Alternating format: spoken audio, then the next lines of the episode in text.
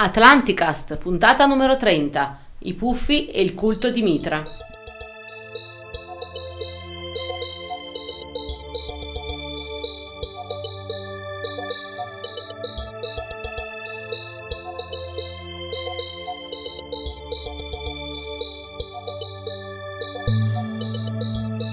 Un saluto all'Emuriana d'Eugenio, E un saluto a Trantideo da Paolo. puntata numero 30. Una nuova entusiasmante puntata del nostro podcast. Entusiasmante, speriamo Sì. che lo sia. Facciamo il possibile, faremo il possibile come sempre affinché il risultato sia di vostro gradimento.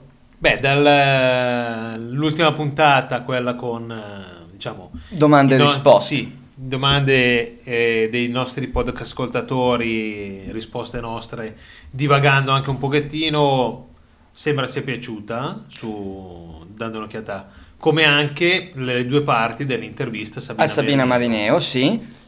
E il fatto che sia piaciuta la puntata mh, dove abbiamo parlato, dove abbiamo fatto riferimento alle domande che continuiamo a ricevere in quantità industriale sulle nostre caselle email, sui profili Facebook dove il podcast è presente, abbiamo, abbiamo deciso, abbiamo pensato che periodicamente, ogni, Ogni tanto, tot mesi. ogni tot puntate, ogni, ogni tot mesi, rilancere- riproporremo quest'idea del- de- della puntata dedicata alle domande dei, dei podcast ascoltatori. Perché spesso e volentieri sono degli ottimi spunti. Sì, Magari cioè- sono cose che a noi non vengono in mente. eh, Ci aiutano senz'altro a, a prendere in mano tematiche che magari non affrontiamo, affrontiamo marginalmente e invece eh, capiamo, ci rendiamo conto che chi ci ascolta vorrebbe saperne di più, vorrebbe capire di più e quindi ogni tot puntate è occasione buona per, tra virgolette, sfruttare l'opportunità che ci arriva dai nostri podcast ascoltatori per affrontare determinati temi di loro interesse. infatti, infatti. Infatti. E anche facendo così eh, ci proponiamo anche di coinvolgere sempre di più il nostro pubblico anche nell'ottica dei progetti Del che progetto abbiamo, del CISCAD progetto che stiamo CISCAD che stiamo avanti. portando avanti. Sì, sì. Eh, abbiamo già iniziato a mandare un po' di, diciamo, di richieste Abbiamo ai nostri di- amici, collaboratori, così. Sì, per cercare di Persone realizzare sono quella rete, esatto, sì. per cercare di realizzare quella rete che ci eravamo prefissi di fare. arrivando un po' di, un po' di input eh, positivi rispetto a questo. No, la voglia di fare è tanta, sia da parte nostra sia vediamo da parte di molti... che ci seguono e molte persone curiose. Ci sono molte persone curiose, ci sono molte persone interessate che oltre ad essere curiose e a volerci ascoltare, a voler ascoltare noi come la platea di ricercatori alternativi che eh, fortunatamente il panorama ci offre, penso a che- Biglino, Baccarini, piuttosto che che... noi di- proponiamo sempre nella seconda parte della puntata. Ci- mi rendo conto, ci rendiamo conto che oltre ad esserci tante persone curiose, ci sono anche diverse persone che hanno qualcosa da dire, o, com- o quantomeno che vogliono dire qualcosa, che vogliono partecipare attivamente a questo percorso di ricerca. Quindi benvengano queste persone, noi siamo qui come, come CISCAD ad, um, ad accogliere i loro lavori e cercare appunto di portare avanti questo, questo percorso di crescita, di consapevolezza, questo puzzle, questo mosaico della verità, mh, l'aiuto anche attraverso altre persone potrebbe essere un vantaggio. Perfetto. Questa puntata, allora a fine puntata ascolteremo un, eh, un ricercatore secondo me importante perché io l'avevo conosciuto ehm, una decina di anni fa, avevo seguito la sua ricerca a una, a una conferenza qua in zona Novara, Vituone era stata la conferenza. Eh, lui aveva diciamo fatto un intervento insieme ad altre persone, insieme a Carlo, il nostro compianto amico Carlo Sabadin e insieme a altre due persone, eh, Piana e eh, Seghezzi.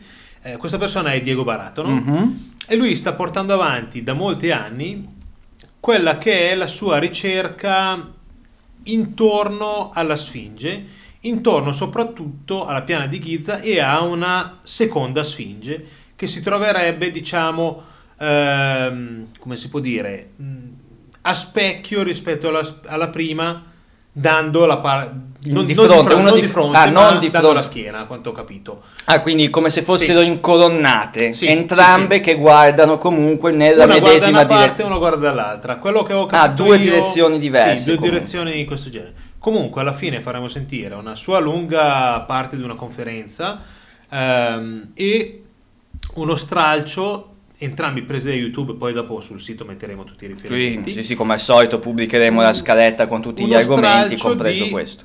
Diciamo, eh, presa in viva voce di lui che è là e che scopre queste cose Ah, nella piana di Ghizza. Un 10-15 minuti interessanti, ecco. Eh, però, prima parte della puntata di cosa ci occupiamo? Avevamo lasciato in sospeso un discorso, Quello dei puff. quello dei puffi e degli uomini blu, di quel messaggio che avevamo riconosciuto da quello, da quello strano personaggio che ci aveva inviato tutta una serie di informative. E Beh, qualcuno l'aveva capito perché noi abbiamo messo sulla puntata il primo aprile. sì, esatto, qualcuno l'aveva capito. Non abbiamo voluto fare una cosa subito come la puntata del primo aprile Dell'an- scorso, dell'anno l'anno scorso. buttando lì subito il pesce d'aprile. Ci siamo trattenuti, l'abbiamo buttata Per vedere se e qualcuno in qualcuno l'ha non in intuito. pubblico, ma no, in privato. in privato ha detto, vabbè dai ragazzi, cosa state, che cosa state dicendo? Era, detto, era uno scherzo, bravo. Infatti era un pesce d'aprile in realtà, non avevamo ricevuto nessuna informativa e insomma avevate pensato davvero che i puffi potessero essere Beh, sai, misteriosi. poteva anche essere con tutti Sì, infatti il pesce d'aprile ci si è ritorto contro in Infatti. realtà, perché poi spinto dalla curiosità sono andato comunque a fare una breve ricerca su questi benedetti e puffi abbiamo capito che invece era vero questo. e abbiamo scoperto che il pesce d'aprile in realtà ce l'ha fatto davvero, ce l'ha fatto davvero Peio, l'autore dei puffi, a noi che abbiamo fatto sto pesce d'aprile e siamo rimasti, tra virgolette, gabbati a nostra, a nostra volta. Perché? Perché i puffi, appunto, creati dal belga Peio, sarebbero in realtà una metafora eh, della massoneria. Usti. Il villaggio dei Puffi sarebbe una loggia massonica e Gargamella, il cattivo che ce l'ha con i Puffi, sarebbe un profano che non fa parte della massoneria e cerca di carpirne i segreti. Questo, questa teoria, alquanto bizzarra e curiosa, Che se la dicevamo il primo aprile e diciamo, sembrava, sì, questo sì, qua è sembrava per forza un pesce d'aprile, non sarebbe riuscito perché effettivamente era talmente, sembrava talmente evidente come, sche- come scherzo e in realtà forse scherzo non è perché appunto questa bizzarra teoria sostenuta da Antonio Soro, finora noto come studioso di shintoismo, Mhm. e che ha sostenuto questa idea, questa sua idea in un curioso opuscolo dal titolo I puffi, la vera conoscenza e la massoneria, eh, pubblicato dalla Edes, editrice democratica sarda, Ok. nel 2005 già, quindi Sì, già una decina di anni fa. In, in questo articolo compie un vero e proprio tour de force per cercare di documentare e dimostrare la sua tesi.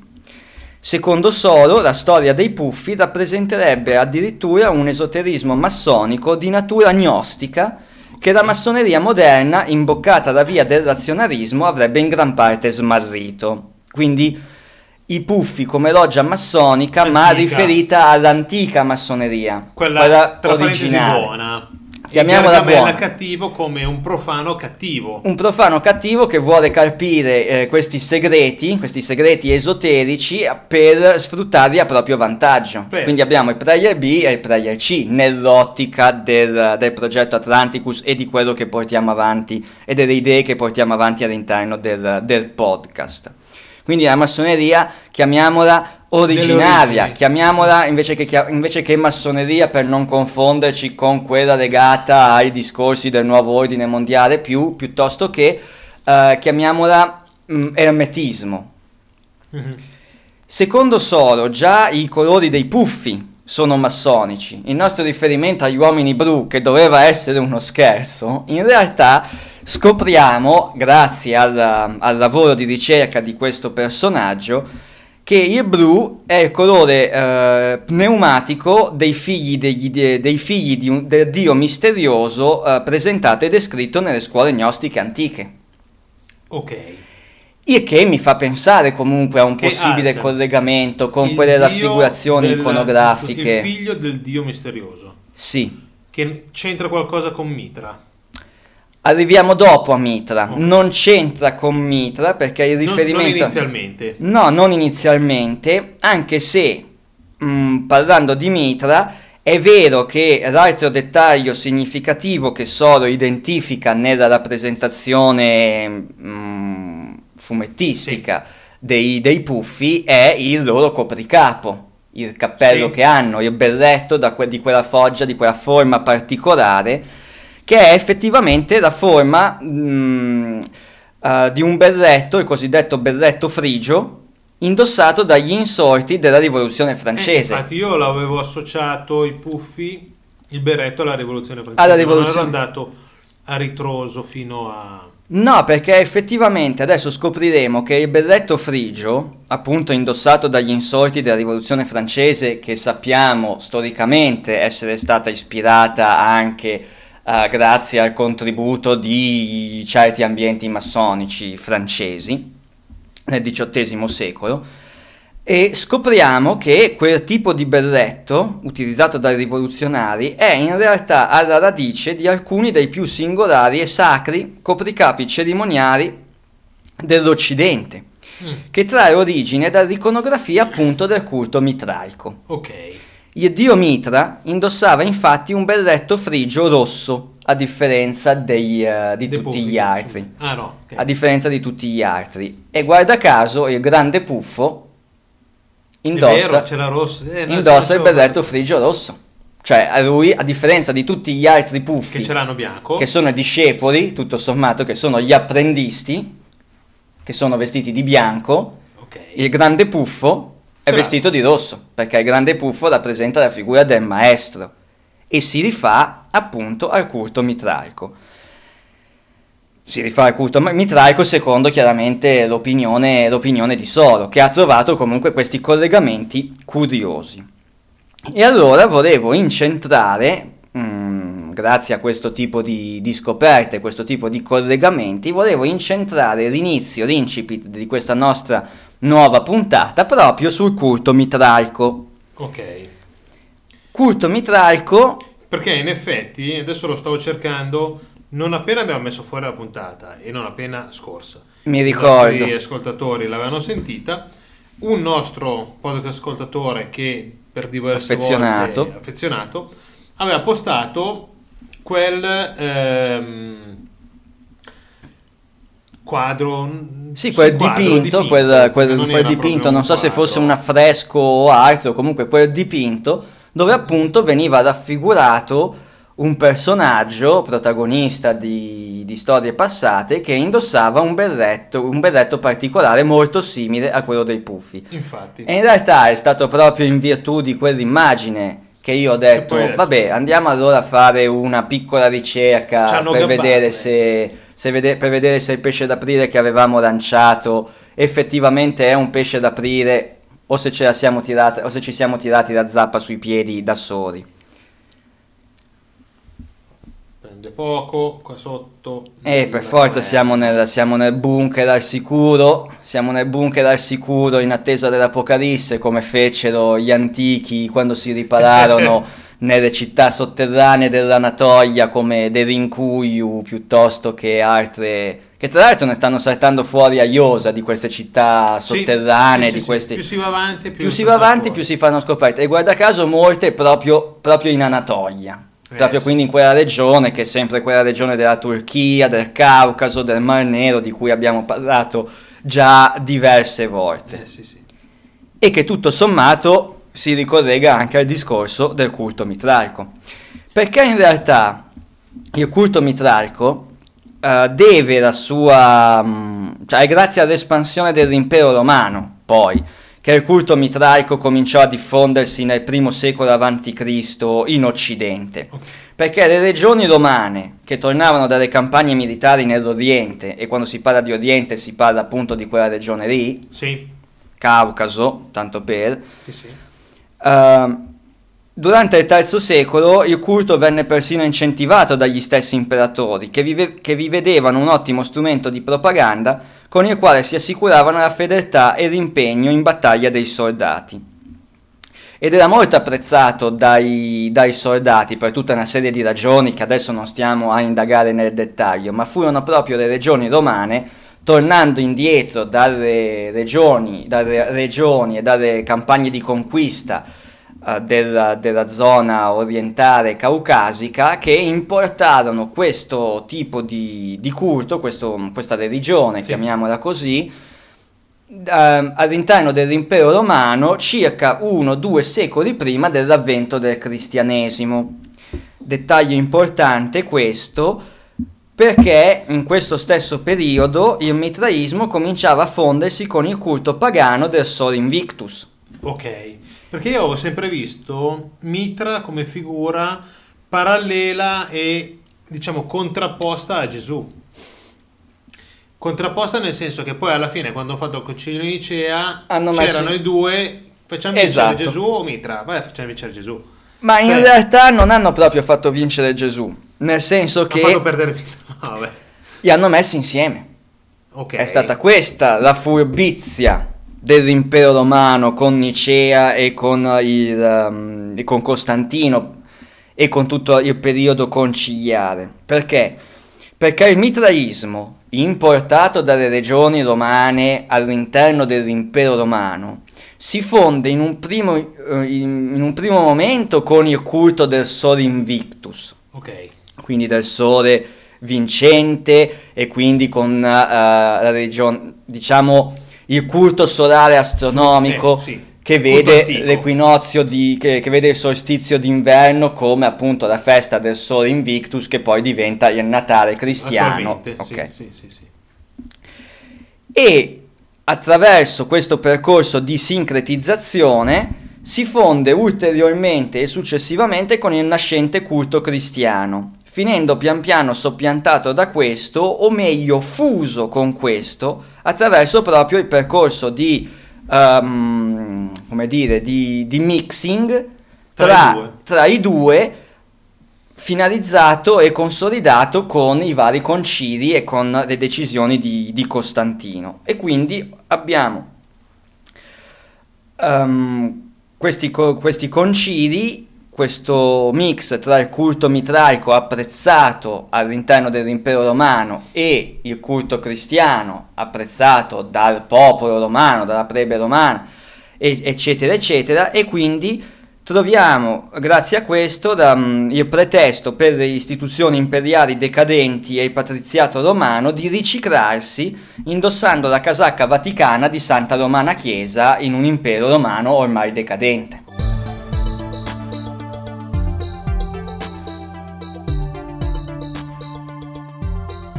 Ok, e questo ragionamento qua si era già fatto, se non qua, ne avevamo già parlato al giovedì del Al giovedì del mistero. Beh, è un tema che tra l'altro ricorre diverse volte all'interno del giovedì del mistero, perché poi da lì da questo tipo di discorso si dipana tutta una serie di ulteriori elementi che arrivano fino alle teorie, chiamiamole cospirazioniste o complottiste del mondo contemporaneo, sì. che vede mh, di fatto le medesime istituzioni, medesime istituzioni di potere riconfermate. Ok. Da 2000 anni. Prima sto... erano i patrizi. Prima poi... erano i patrizi, poi sono diventati gli aristocratici, le nobiltà, il clero, che poi alla fine il clero, ma nel, nel, nel Medioevo. Non sono quattro Vescovi, che... Vaticano, i vescovi sono e tutte le istituzioni grossi. imperiali cioè hanno i vecchi patrizi romani, cioè sono i discendenti delle famiglie del patriziato, uh, del patriziato romano.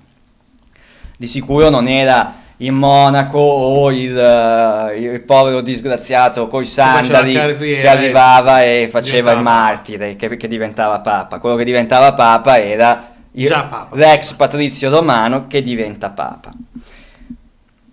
D'altra parte, ciò che oggi conosciamo del mitraismo lo dobbiamo a... Um, lo dobbiamo all'impero romano, lo dobbiamo agli scavi archeolo- archeologici che hanno portato alla luce diversi luoghi di culto dedicati a Mitra, sia quanto riportato dagli autori cristiani, in una visione chiaramente distorta, quella da parte degli autori cristiani, tendente a mostrarne tutti i lati negativi, in quanto esso costituiva un temibile concorrente da sopprimere. Ok.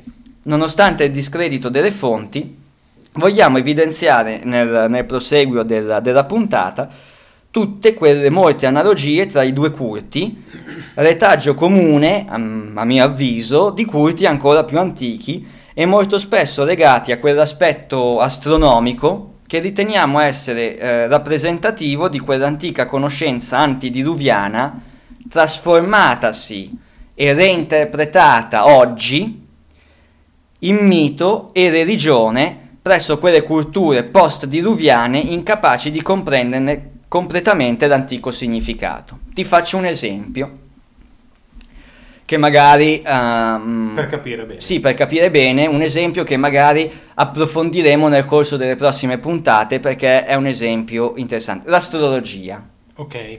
L'astrologia oggi abbiamo l'idea dell'astrologia, dell'oroscopo di Max Fox che legge a Buona Domenica o a cosa. Oppure che, i giornali. Oppure il giornale pagina. che leggi di che segno sei, sono del segno del toro, ah oggi ti andrà male al lavoro, toccati le, le balle perché le- quelle, quelle boiate adesso, eh, quelle boiate che si Sì, leggono che- sui giornali. Che no, va bene, qualsiasi cosa c'è scritta ti accade. Ma sì, esatto, cioè perché... è Fatte tal- apposta. Ok.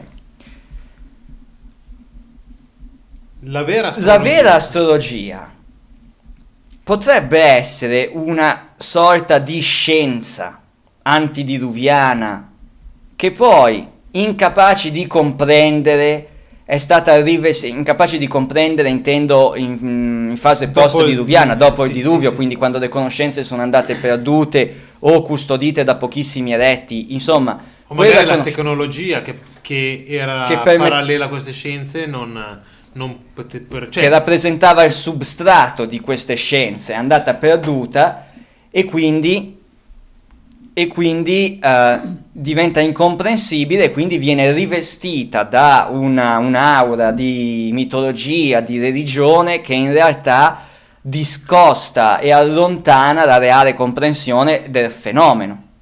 sì. Io ho in mano un telefonino. Eh, io ho Io e te oggi sappiamo come funziona questo affare qua e lo usiamo per quello che è. Ma se domani, c'è il diluvio. se domani c'è il diluvio, domani io questo te lo posso spiegare, ma non te lo posso ricostruire. esatto, Cioè, e- ti posso spiegare più o meno i campi elettromagnetici, perché, per Esatto. come.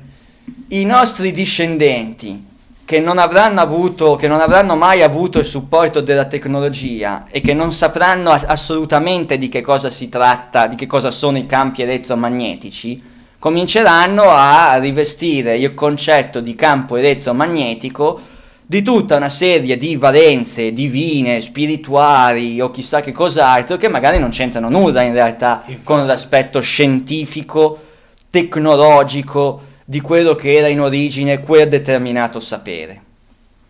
Anzi, ancora di più, io che non ho la tecnologia per poterti far vedere il campo magnetico, te lo idealizzo e te lo faccio diventare religione. Esatto. Perché magari io riesco a fare qualche trucchetto per farti prendere la scossa. A quel punto capisco che tu non sai di che cosa si tratta. Io sì, ti dico che quello è il potere di Dio, che io sono l'intermediario del potere di Dio, e dopodiché è E di Dio solito- ti ha detto dammi la banana. Esatto, dopodiché rientra, rientra il solito discorso della religione che nasce quando la Eh, prima scimmia guardando il sole ti viene a dire che poi il sole appunto è il culto solare. Tant'è vero che proprio su questo eh, l'astrologia potrebbe essere l'interpretazione astronomica così come presentata ci, ci suggerisce che potrebbe essere l'interpretazione astronomica così come Il presentata di- da, da David Bransey, dove tutti i personaggi, tutti i personaggi, tutti i protagonisti del, del passato corrisponderebbero alle costellazioni. E Mitra, in questa interpretazione, sarebbe associato a Perseo, la Mm, cui costellazione si trova al di sopra di quella del Toro. Che la costellazione del Toro, se non erro, comprende la stella di Aldeba- Aldebaran, nota a certi ambienti vril, mica, Ecco. ok? alla nostra amica tedesca. Esatto, bravissimo. Com'è che si chiama? Non lo diciamo, lo facciamo dire ai nostri podcast ascoltatori che dovranno, Tanto già- che dovranno postare su Mariano Facebook. sicuramente ha già capito chi. Sì, lui sì, lui è escluso perché sennò ha già vinto in partenza. E, e quindi sulla base di questa interpretazione astronomica eh, ritroviamo anche la figura di Cristo e dei dodici apostoli, no? È come asserire che Cristo con i dodici apostoli sia un'allegoria del Sole e delle dodici costellazioni. Eh beh, Insomma, il numero 12 però effettivamente. il numero 12 che è ricorrente non solo a livello astronomico, astrologico, ma in molte, molte, molte, molte altre eh, casistiche e fattispeci. Ok. Dopo, dopo ti dico una cosa che mi è venuta in mente prima. Sul numero Eh, 12. no, su, allora, su due cose. Uno, te l'altra volta hai detto che 11 e 23 sono due numeri legati a discorsi massonici. Sì, Ma massonici del... Sì. sono 11 più 1 fa 12 e 23 più 1 fa 24, che è il doppio di 12. O non c'entra nulla? No, non avevo mai considerato questo tipo di, di logica, questa- di logica matematica. Credo che sia più un, um, un riferimento al valore della numerologia di questi, di questi numeri. Però dovrei andare a dovrei riprendere i testi di numerologia e di, di gematria che è Che era, strani. eh, la gematria è in sostanza quella, quella parte di studi esoterici, talmudici, Ok. ebraici, quella che attribuisce a ogni lettera ebraica dell'alfabeto ebraico un valore numerico. Ok. E quindi si fa la somma delle lettere che Ah. compongono una determinata parola e si ottiene un determinato significato, perché ogni numero eh, corrisponde a un significato. E ritorna il discorso del 12, ma è un discorso, è un discorso estremamente lungo che ci vuole una puntata, ma di quelle, cioè veramente che i podcast ascoltatori, una dose di, di camomilla perché poi va a finire che si addormentano tutti dopo i primi dieci minuti a fare Perfetto, perfetto. questo tipo di discorsi.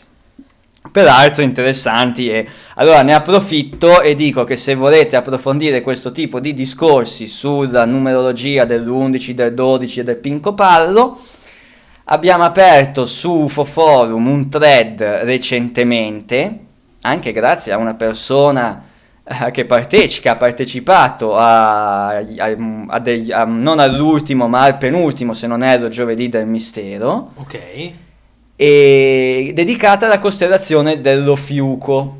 E voi direte che cosa c'entra la costellazione dello Fiuco in questo discorso qua? Va bene, allora apro Perché questa sarebbe la parentesi. tredicesima. Perché sarebbe la tredicesima. Ma da che parte è stata da fuori questa cosa qua? L'ho sentita, ma non ri- No, non allora, ricordo bene. astrologicamente è vero, nel senso che eh, le 12 costellazioni dello zodiaco, premettendo che non sono esperto in materia, ma eh, sono le 12 costellazioni che vengono attraversate dal- dall'eclittica del Sole. dall'eclittica del Sole. infatti. ok. All'interno di questa c'è questa tredicesima costellazione, che è la costellazione dello Fiuco, che detto così uno dice che accidenti è lo Fiuco? Dice Eh, Sio dici- Fiuco, eh, quella cosa. dice Sio Fiuco, Fantozzi del- Cos'è che aveva tirato fuori? Eh, non mi ricordo. Il... eh, che gli aveva fatto la domanda. gli aveva fatto la domanda, Su- ma non mi ricordo su che cos'è cosa il- era stato interpellato. Vabbè. Non era lo Fiuco. Verrà in mente. Dice Sio Fiuco, Quindi il kibbutz era una cosa, c'era Mm. il kibbutz ma c'era anche un'altra...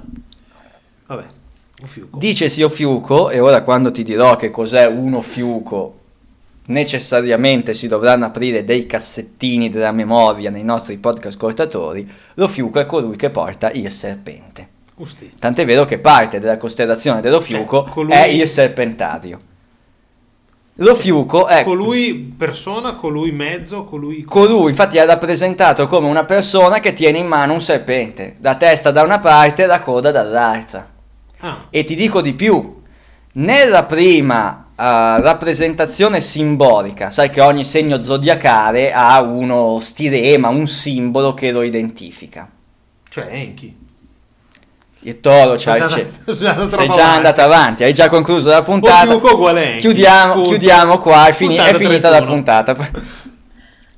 No, allora, nel primo, nel primo simbolo del- con il quale era stato rappresentato lo fiuco, che poi fu sostituito da un altro simbolo, chissà per quale strano motivo, va bene, abbiamo esattamente il caduceo e Inchirita. Cioè, il simbolo che rappresentava vado. la costellazione dello fiuco in prima istanza era il caduceo e Inchirita, o meglio, mezzo caduceo e Inchirita, perché era un'asta con il serpente, con il Ok. serpente disegnato. Poi è stato sostituito da una più anonima U attraversata da una, da una specie di onda, da una specie di, di cosa.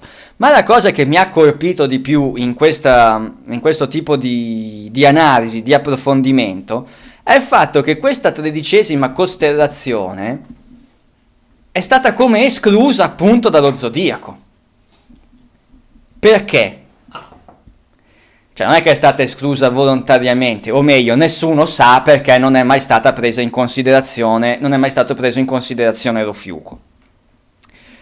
È come, e questa è una mia congettura, una mia personalissima congettura, ma di cui, ripeto, stiamo discutendo sul thread di UFO Forum dedicato allo fiuco e che quindi eh, troverete il link poi pubblicato nella scaletta che andremo a rilasciare nei prossimi giorni, è come, ritengo io, come se la costellazione dello fiuco fosse stata in epoca post-diluviana sottoposta a una sorta di damnatio memorie.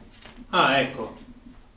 Cioè come se fosse stata esclusa per qualsiasi motivo da quel sapere astrologico, astrologico tra virgolette, che rappresentava un cer- una certa conoscenza, un certo sapere. Guarda caso è la costellazione che ha un eh, collegamento, un riferimento all'iconografia e al simbolismo del serpente, che sappiamo dalle puntate precedenti e da ricerche precedenti essere sinonimo di conoscenza, eh, del termine conoscenza, di traduzione della conoscenza e del, eh, della corrente enchirita, secondo le nostre interpretazioni neo-evemeriste.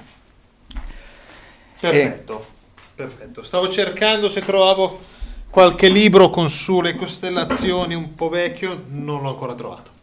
E non è neanche così facile trovare lo fiuco nel- nei trattati astrologici anche antichi. In realtà bisognerebbe cambiare completamente tradizione e spostarci verso l'astrologia orientale, indiana, piuttosto che... Proprio perché in Occidente lo fiuco è stato come bannato, come cancellato.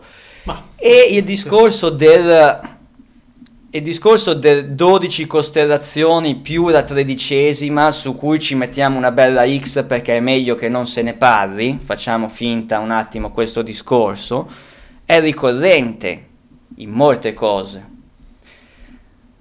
Il numero 12, 12 mesi, 12 ore, 12 sì, ore, 24, sì, ok. 24. 12 tribù di Israele, di cui la tredicesima, quella dei Leviti, ritenuta santa, perché portatori di determinate conoscenze esoteriche ed erano i sacerdoti, insomma i sacerdoti, cioè dalla tribù di Levi venivano eh, prelevati, estratti, non estratti, venivano selezionati, cioè rappresentavano la parte del, del clero, diciamo così, o comunque di coloro che avevano conoscenze, i Io ho un'altra teoria sul 12. Vai. Allora, noi usiamo il sistema decimale perché? Eh, Perché abbiamo le mani. Eh, beh, esatto, 5, infatti 5. lì volevo arrivare, vai avanti, vai avanti, vai, vai, Qualcun segui. altro invece usa il 12 perché magari c'ha 6 e 6. Quante dita hanno gli Anunnaki? Sei. Eh, appunto. ok. Tant'è vero che la base, tant'è vero che la base, eh, la base 12, la base di calcolo 12, indovina da dove proviene? Indovina da dove proviene? Indovina chi sono stati i primi Sumeri. pop sumeri. Perfetto. I Sumeri utilizzavano la base 12 per fare i, i loro calcoli matematici e non a caso il 12 diventa così fondamentale. A base 12 perché? Perché avevano 6 dita per mano gli Anunnaki? Perché i 12 rappresentavano ste benedette 12 settori, 12 periodi. do- Insomma, il 12 è importante, la locuzione 12 più 1 è importante. E ricollegando, ritornando un attimo a quella brutta parola complicatissima della gematria, ti dico di più.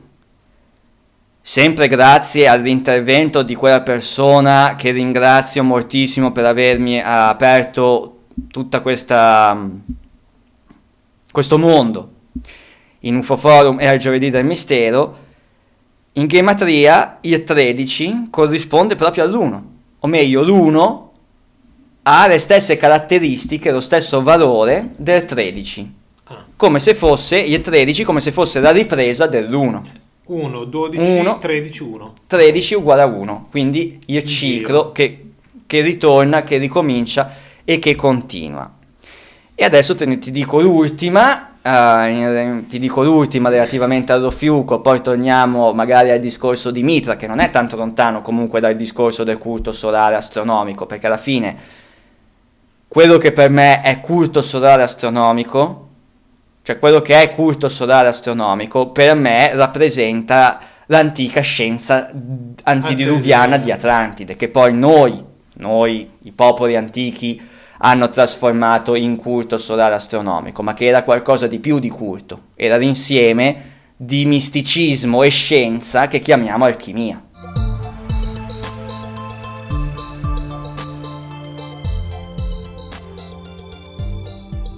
Sì, infatti stavo ragionando proprio sul discorso alchimia, infatti. Vabbè, e in merito allo fiuco ti dico, ti dico l'ultima bomba della giornata. Mm. Poi dopo mi bevo il cocktail Atlanticast perché ho bisogno di riprendermi. Dopo tutto ciò, la sonda Voyager. E voi direte: "Ma che cosa accidenti c'entra adesso la sonda Voyager? È arrivata dopo la nube di Oort nel pianeta dei Borg e è tornata indietro la Vigia. È tornata indietro con un messaggio. No, beh, allora, intanto è, è noto il fatto che la sonda Voyager, la Voyager 1, contenga quel disco dove Con sono incisi i lingue, saluti de- dell'umanità rivolti verso l'eventuale ipotetica razza aliena che andrà a recuperare la sonda Voyager, tra cui la lingua sumera. Quello che non è noto è che questa Io sonda... sto, io sto ragionando, sta sonda qua è per una minchia. Nel senso, è come se io sono su un'isoletta e mando una barchetta con dentro, signori, noi siamo qua e ci abbiamo tanto oro. Arriva dall'altra parte, leggono sta cosa e dicono partiamo con le navi. E ammazziamoli Eh, tutti eh, anche. Prendiamoci sto oro. Ammazziamoli No, tutti. Non lo so, è stata... Boh. Tra di l'altro cose. ci hanno pensato, ma forse ci hanno pensato o forse l'hanno mandata per altri motivi. Non dimentichiamo che all'interno del progetto della sonda Voyager c'era Carl, Carl Sagan. Sì, sì, sì, sì. Si pronuncia così? Spero di sì. Sagan. Sagan. Eh, è stato lui infatti a spingere in teoria. Che tutti sapranno chi è e chi non sa chi è. Contact più Esatto, N bravo. libri, N conferenze, N... eh, È stato consulente per il film Contact eh, Sì, con, con Jodie. Foster. il libro Contact è suo. Ah, giusto, perché il film è tratto a sua volta dal, dal libro. Però Ecco, lui dal punto di vista astronomico, ah, noi lo vediamo dal punto di vista anche un po' ufologico leggermente, però dal punto di vista astronomico era- mi sembra che fosse anche professore all'università o alla Stanford o alla Cal. Mi sembra la. Stanford, mi sembra di ricordare la Stanford University, Perché ma magari dico una Non mi castroneria. ricordo come cavolo si chiama quel nuovo. eh, non è un telefilm, è una, una serie di documentari fatti eh, molto bene su o Fox o History Channel o qualcosa del genere. Enigmi Su- alieni, no? Non No, c'entra no, nulla no, in questo caso. Enigmi alieni no. No, ehm, la vita nel cosmo, nell'universo. Ah, sì, sì, qualcosa- C'era questo mega professore che nella prima puntata ha fatto tutta una serie di, diciamo, mh, ha fatto un bel pistolotto, fatto bene, sui ricordi di lui quando era un giovane alle prime armi che andava all'università, eccetera, eccetera, e il suo professore era Sagan. Ecco. Beh, beato, cui- beato lui, eh. voglio dire che vabbè. E, e comunque fu lui che spinse, se non ricordo male, per inserire anche tutta una serie di lingue morte, stramorte da tempo, come appunto la lingua sumera, Infatti. in questi accidenti di disco, che adesso qualcuno mi spiega la logica di tutto questo. Cioè io vorrei chiedergli, ma perché hai deciso di mettere la lingua sumera? Cioè già tanto Eh, che ci metti che l'inglese, là, ci- magari l'inglese non lo conoscono. però conoscono il sumero. Eh, chissà eh. come mai. Chissà come mai. E vabbè, la sonda Voyager che No, contiene questi interessante, a parte- messaggi. A parte, perché il sumero sappiamo tutti che c'è. Però, togliendo le lingue normali, vedere quali sono, al- se ci sono altre lingue antiche. C'è l'accadico sicuramente perché me lo ricordo e poi al momento in realtà non mi vengono in mente Cioè, altre. qua. Non so. Però ce ne, sono davvero, Sì. ce ne sono davvero tante di lingue presenti. Intanto tutte le lingue contemporanee ovviamente, Sì, quelle sì. hanno anche una logica, che poi anche quelle hanno una logica. Ce ne sono sta- talmente tante. Ma no, ce ne sono talmente tante e probabilmente ci vorranno talmente altri migliaia di anni prima che qualcuno rep- eh, recuperi questa benedetta sonda. Perché adesso diciamoci la verità. Tu hai fatto l'esempio della mm, barchetta nell'oceano. Sì, Ma l'universo è un La oceano. barchetta ha fatto 3 metri. Esatto, ma l'universo è un, oce- è un oceano enormemente, cioè tendente a infinito. Qual è la probabilità che per caso, che per caso quella sonda possa venire intercettata da una civiltà, un'intelligenza aliena? Zero. Penso che sia 0,00 seguito da 50 zeri. Zeri. Ok, Punto. a meno che non si sia per... giustamente. A meno che non sia per caso che sia stata lanciata quella sonda e a maggior ragione visto la direzione, visto la direzione che sta seguendo quella sonda Ok. verso la costellazione dello Fiuco. Ah sì? Sì, passerà tra 400.000 anni, cioè Ok. quindi un intervallo. Noi saremo ancora qui a fare podcast tra 400.000 anni. 300.000 anni. Facciamo una media di dai, una puntata al mese. Non facciamo di più. Sono 4, 4 milioni, 5 milioni di puntate. Ci ritroveremo tra 400.000 anni a sentire la puntata numero 5 milioni. E comunque la, costella- questa, la sonda Voyager passerà tra 400.000 anni a un anno luce da una stella, da um, Griese 4, mm, 44, mm, vabbè, una delle stelle del catalogo Griese, quindi quelle più vicino al, um, alla Terra, al sistema solare, ed è in direzione della costellazione dello Fiuco. Cioè, adesso potevano sceglierne una qualsiasi, là sta andando. La regia Bisogna occulta... questa costellazione o fiuco. Sì, infatti. E sarà- infatti è una- un nuovo filone di ricerca che il progetto Atlanticus sta seguendo, proprio stimolato da, da quel thread che abbiamo aperto su UFO Forum e che si ricollega a un thread più vecchio intitolato Sonde Voyager Saluti in lingua sumera, giusto appunto, che aprì fu uno dei primi che aprì su Forum quando diedi quando Progetto Atlanticus vide la luce ormai tre anni fa. La regia occulta ci ha passato un nuovo pizzino relativamente al numero 13 ehm, che ci dice che il numero 13 predice nuovi inizi, significa che i vecchi sistemi devono terminare per favorire le trasformazioni e il 12 più 1 è il numero dell'iniziato in quanto anche una ottava musicale cromatica è composta da 13 suoni differenti. E nella geometria sacra il 13 simboleggia l'eterna distruzione e la creazione della vita.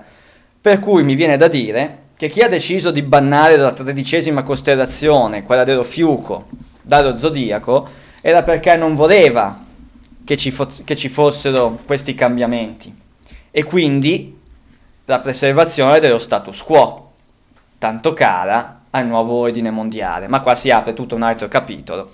Che forse... Io pensavo semplicemente che il 12 era più facile dividere il cerchio in 12 parti e i 360 gradi dell'angolo. Sì, però se tu guardi in tutte... Sì, tra l'altro 13 è un numero primo, il 13 è, il num- è un cioè, numero non è della sequenza... dividerlo per 13. No, il 13 è, è un num- è, è appunto un numero primo, è anche un numero della sequenza di Fibonacci.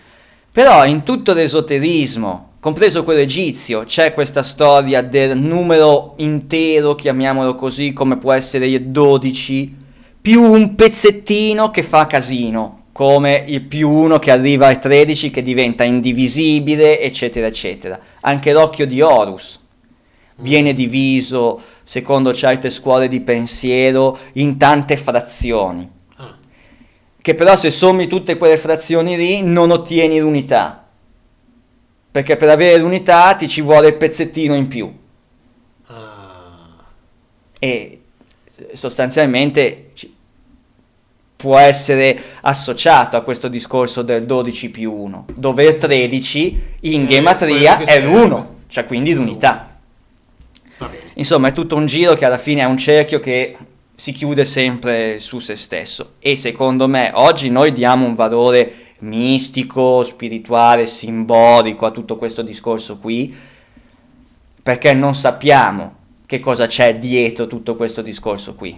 Gli Atlantidei, la civiltà antidiluviana, l'alchimia antidiluviana probabilmente sapeva che cosa stava a significare tutto questo discorso che noi adesso stiamo affrontando soltanto in chiave simbolica, senza sapere nei fatti di che cosa stiamo parlando.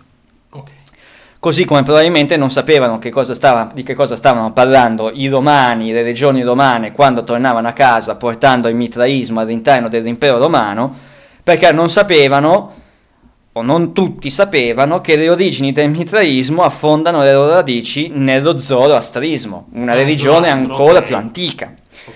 Di cui parlammo, di che- a cui accennammo, mi sembra, quando all'interno di una passata puntata eh, citammo il popolo degli Yazidi. Eh, gli azidi, stavo pensando, sì. Lo zoroastrismo è una delle più antiche religioni professate ancora oggi, che prende il nome dal profeta persiano Zarathustra o Zoroastro nella versione grecizzata magari più nota, più conosciuta. Zoroastro vissuto tra il 630 e il 532 a.C. La tradizione vuole che il giovane Zoroastro, all'età di 20 anni, si ritirò nel deserto per meditare e lì in, quell'immensità solitaria cadde in estasi e gli apparve il Dio supremo del bene, Ahura Mazda, il quale gli comandò di intraprendere una lotta con il principio del mare, incarnato nella figura degli Ahriman. Dopo questo avvenimento Zoroastro propose una profonda riforma del culto in- induista, del quale soprattutto sfortì drasticamente il numero degli dei, presentando quindi un nuovo culto con un carattere fortemente dualistico, nel quale tutto ciò che esiste può essere diviso tra bene e male, e tutto ciò che accade è il risultato dell'eterna lotta tra questi due principi, un po' quello che vediamo con lo yin e lo yang. Ok. Ciò che oggi conosciamo del culto originario proviene dall'Avesta, l'insieme dei testi sacri dello zoroastrismo, composto da 21 libri a carattere non solo religioso, ma anche cosmogonico e astronomico. Tra i pochi dei sopravvissuti del pantheon buddista e induista conservati nel culto zoroastriano, spicca appunto il dio Mitra, venerato sin dal 1200 a.C. e citato anche nei Veda, ovvero i testi sacri dell'induismo. I Veda non sono quelli dove si parla anche di Vimana? Sì. Ok. Mitra, in associazione al culto solare, venerato come dio dell'onestà e dell'amicizia, e che appunto, come abbiamo visto, indossava un berretto dalla particolare forma eh, noto oggi come berretto frigio. Dio dell'onestà e dell'amicizia, quando pensiamo ai puffi, pensiamo a personaggi onesti, e pensiamo all'onestà e pensiamo all'amicizia, quando guardiamo ai puffi. Nel secondo volume della sua fondamentale opera, I Rosa Croce, i loro riti e i loro misteri del 1870, Hargrave Jennings ci informa che il berretto frigio è una foggia antiquaria estremamente occulta e viene dalla più famo- remota antichità. Viene mostrato sul capo della figura sacrificante nella famosa scultura chiamata il sacrificio mitraico e conservata al British Museum a Londra. Ok. Tutto questo, per tornare al discorso dei puffi e del loro berretto frigio, eh, va, a- va ricordato anche che, eh, escludendo l'unica femmina, la puffetta, Perfetta. i puffi sono 99, esattamente come i gradi di certe massonerie esoteriche, vestiti di bianco, come i saggi, come vengono descritti i saggi nella Nuova Atlantide di Francis Bacon. Un'opera che sappiamo avere esercitato una notevole influenza sulla prima massoneria inglese. Eh, Quindi, sì. sti benedetti puffi dalla ricerca di Soro, insomma, qualcosa, qualcosa non torna.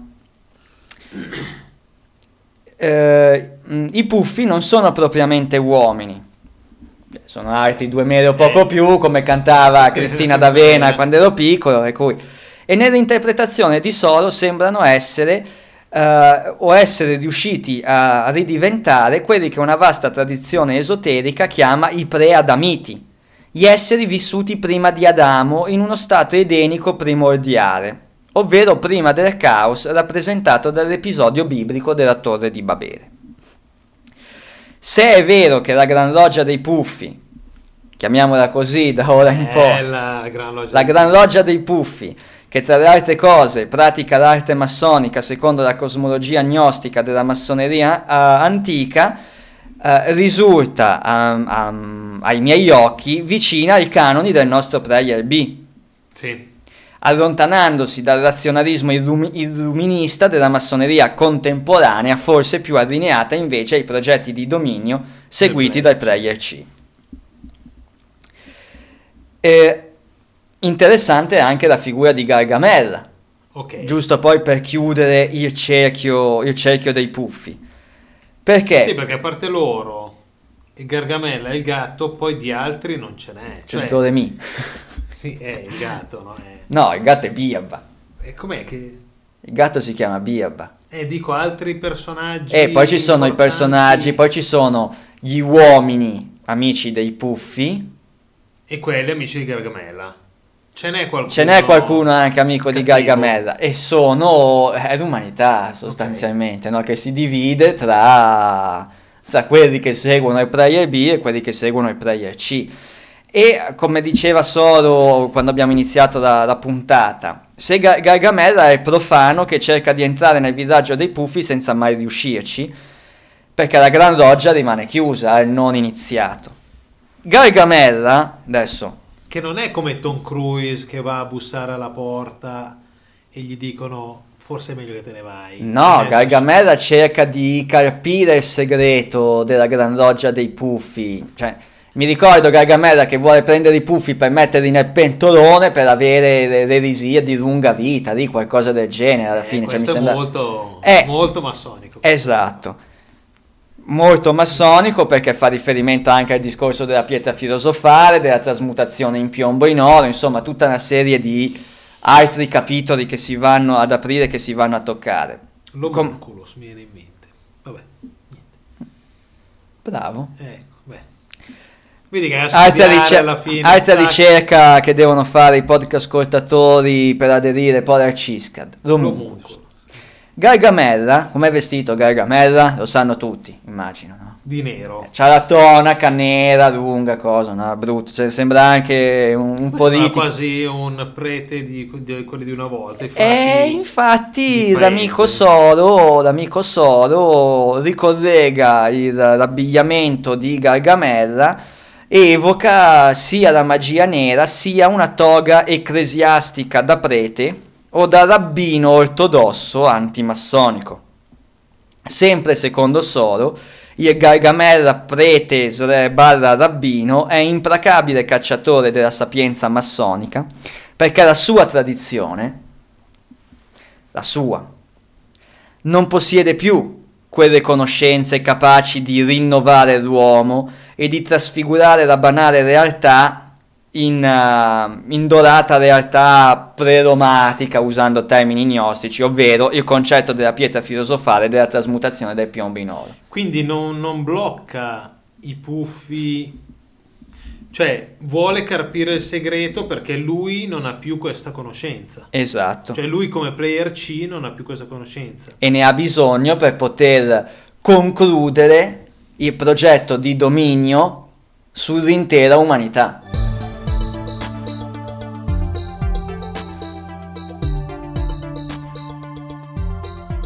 Gli manca quel segreto, custodito dal lato buono, diciamo così, della massoneria che noi ricolleghiamo al prayer A e al prayer B. forse ancora di più al Prayer A che lo custodisce in maniera talmente ehm, Ermetica. ermetica, ma non solo, in maniera talmente viscerale perché, eh, per, per tutelare l'uomo dai rischi che questa conoscenza potrebbe eh, portare. Ok. Questo per chiudere il discorso dei, dei puffi, il cerchio dei puffi, per chiudere il nostro pesce d'aprile che Che ci sia ritorto Che ci contro. sia ritorto contro. I puffi devono essere veramente una roba massonica. Ma come si fa? Una roba allucinante. Avendo parlato quindi di questi puffi rosa cruciani, se sei d'accordo vorrei aprire eh, l'angolo del libro. Perfetto. Proponendo un, un libro, poi vedo che lì hai tirato fuori dalla altri, però fornitissima... va bene. Questo è quello che dici te. Ok, allora vorrei introdurre il seguente libro intitolato La cosmogonia dei Rosa Croce, il cristianesimo esoterico di Ender Max e pubblicato da una casa editrice che non avevo mai sentito prima, la Cigno Edizioni. Mm, no. La cosmogonia dei Rosa Croce non è un'opera dogmatica e non si appella ad altra autorità che alla ragione dello studente. Non ha scopi polemici, ma si pubblica con la speranza di poter contribuire a risolvere alcune delle difficoltà che hanno turbato la mente degli studiosi delle più profonde filosofie nel passato. Questo è come viene presentato il libro, da dove l'ho trovato, Ok. e che poi metteremo i vari link, al, um, i vari link nella, nella nostra scaletta quando rilasceremo e pubblicheremo la scaletta.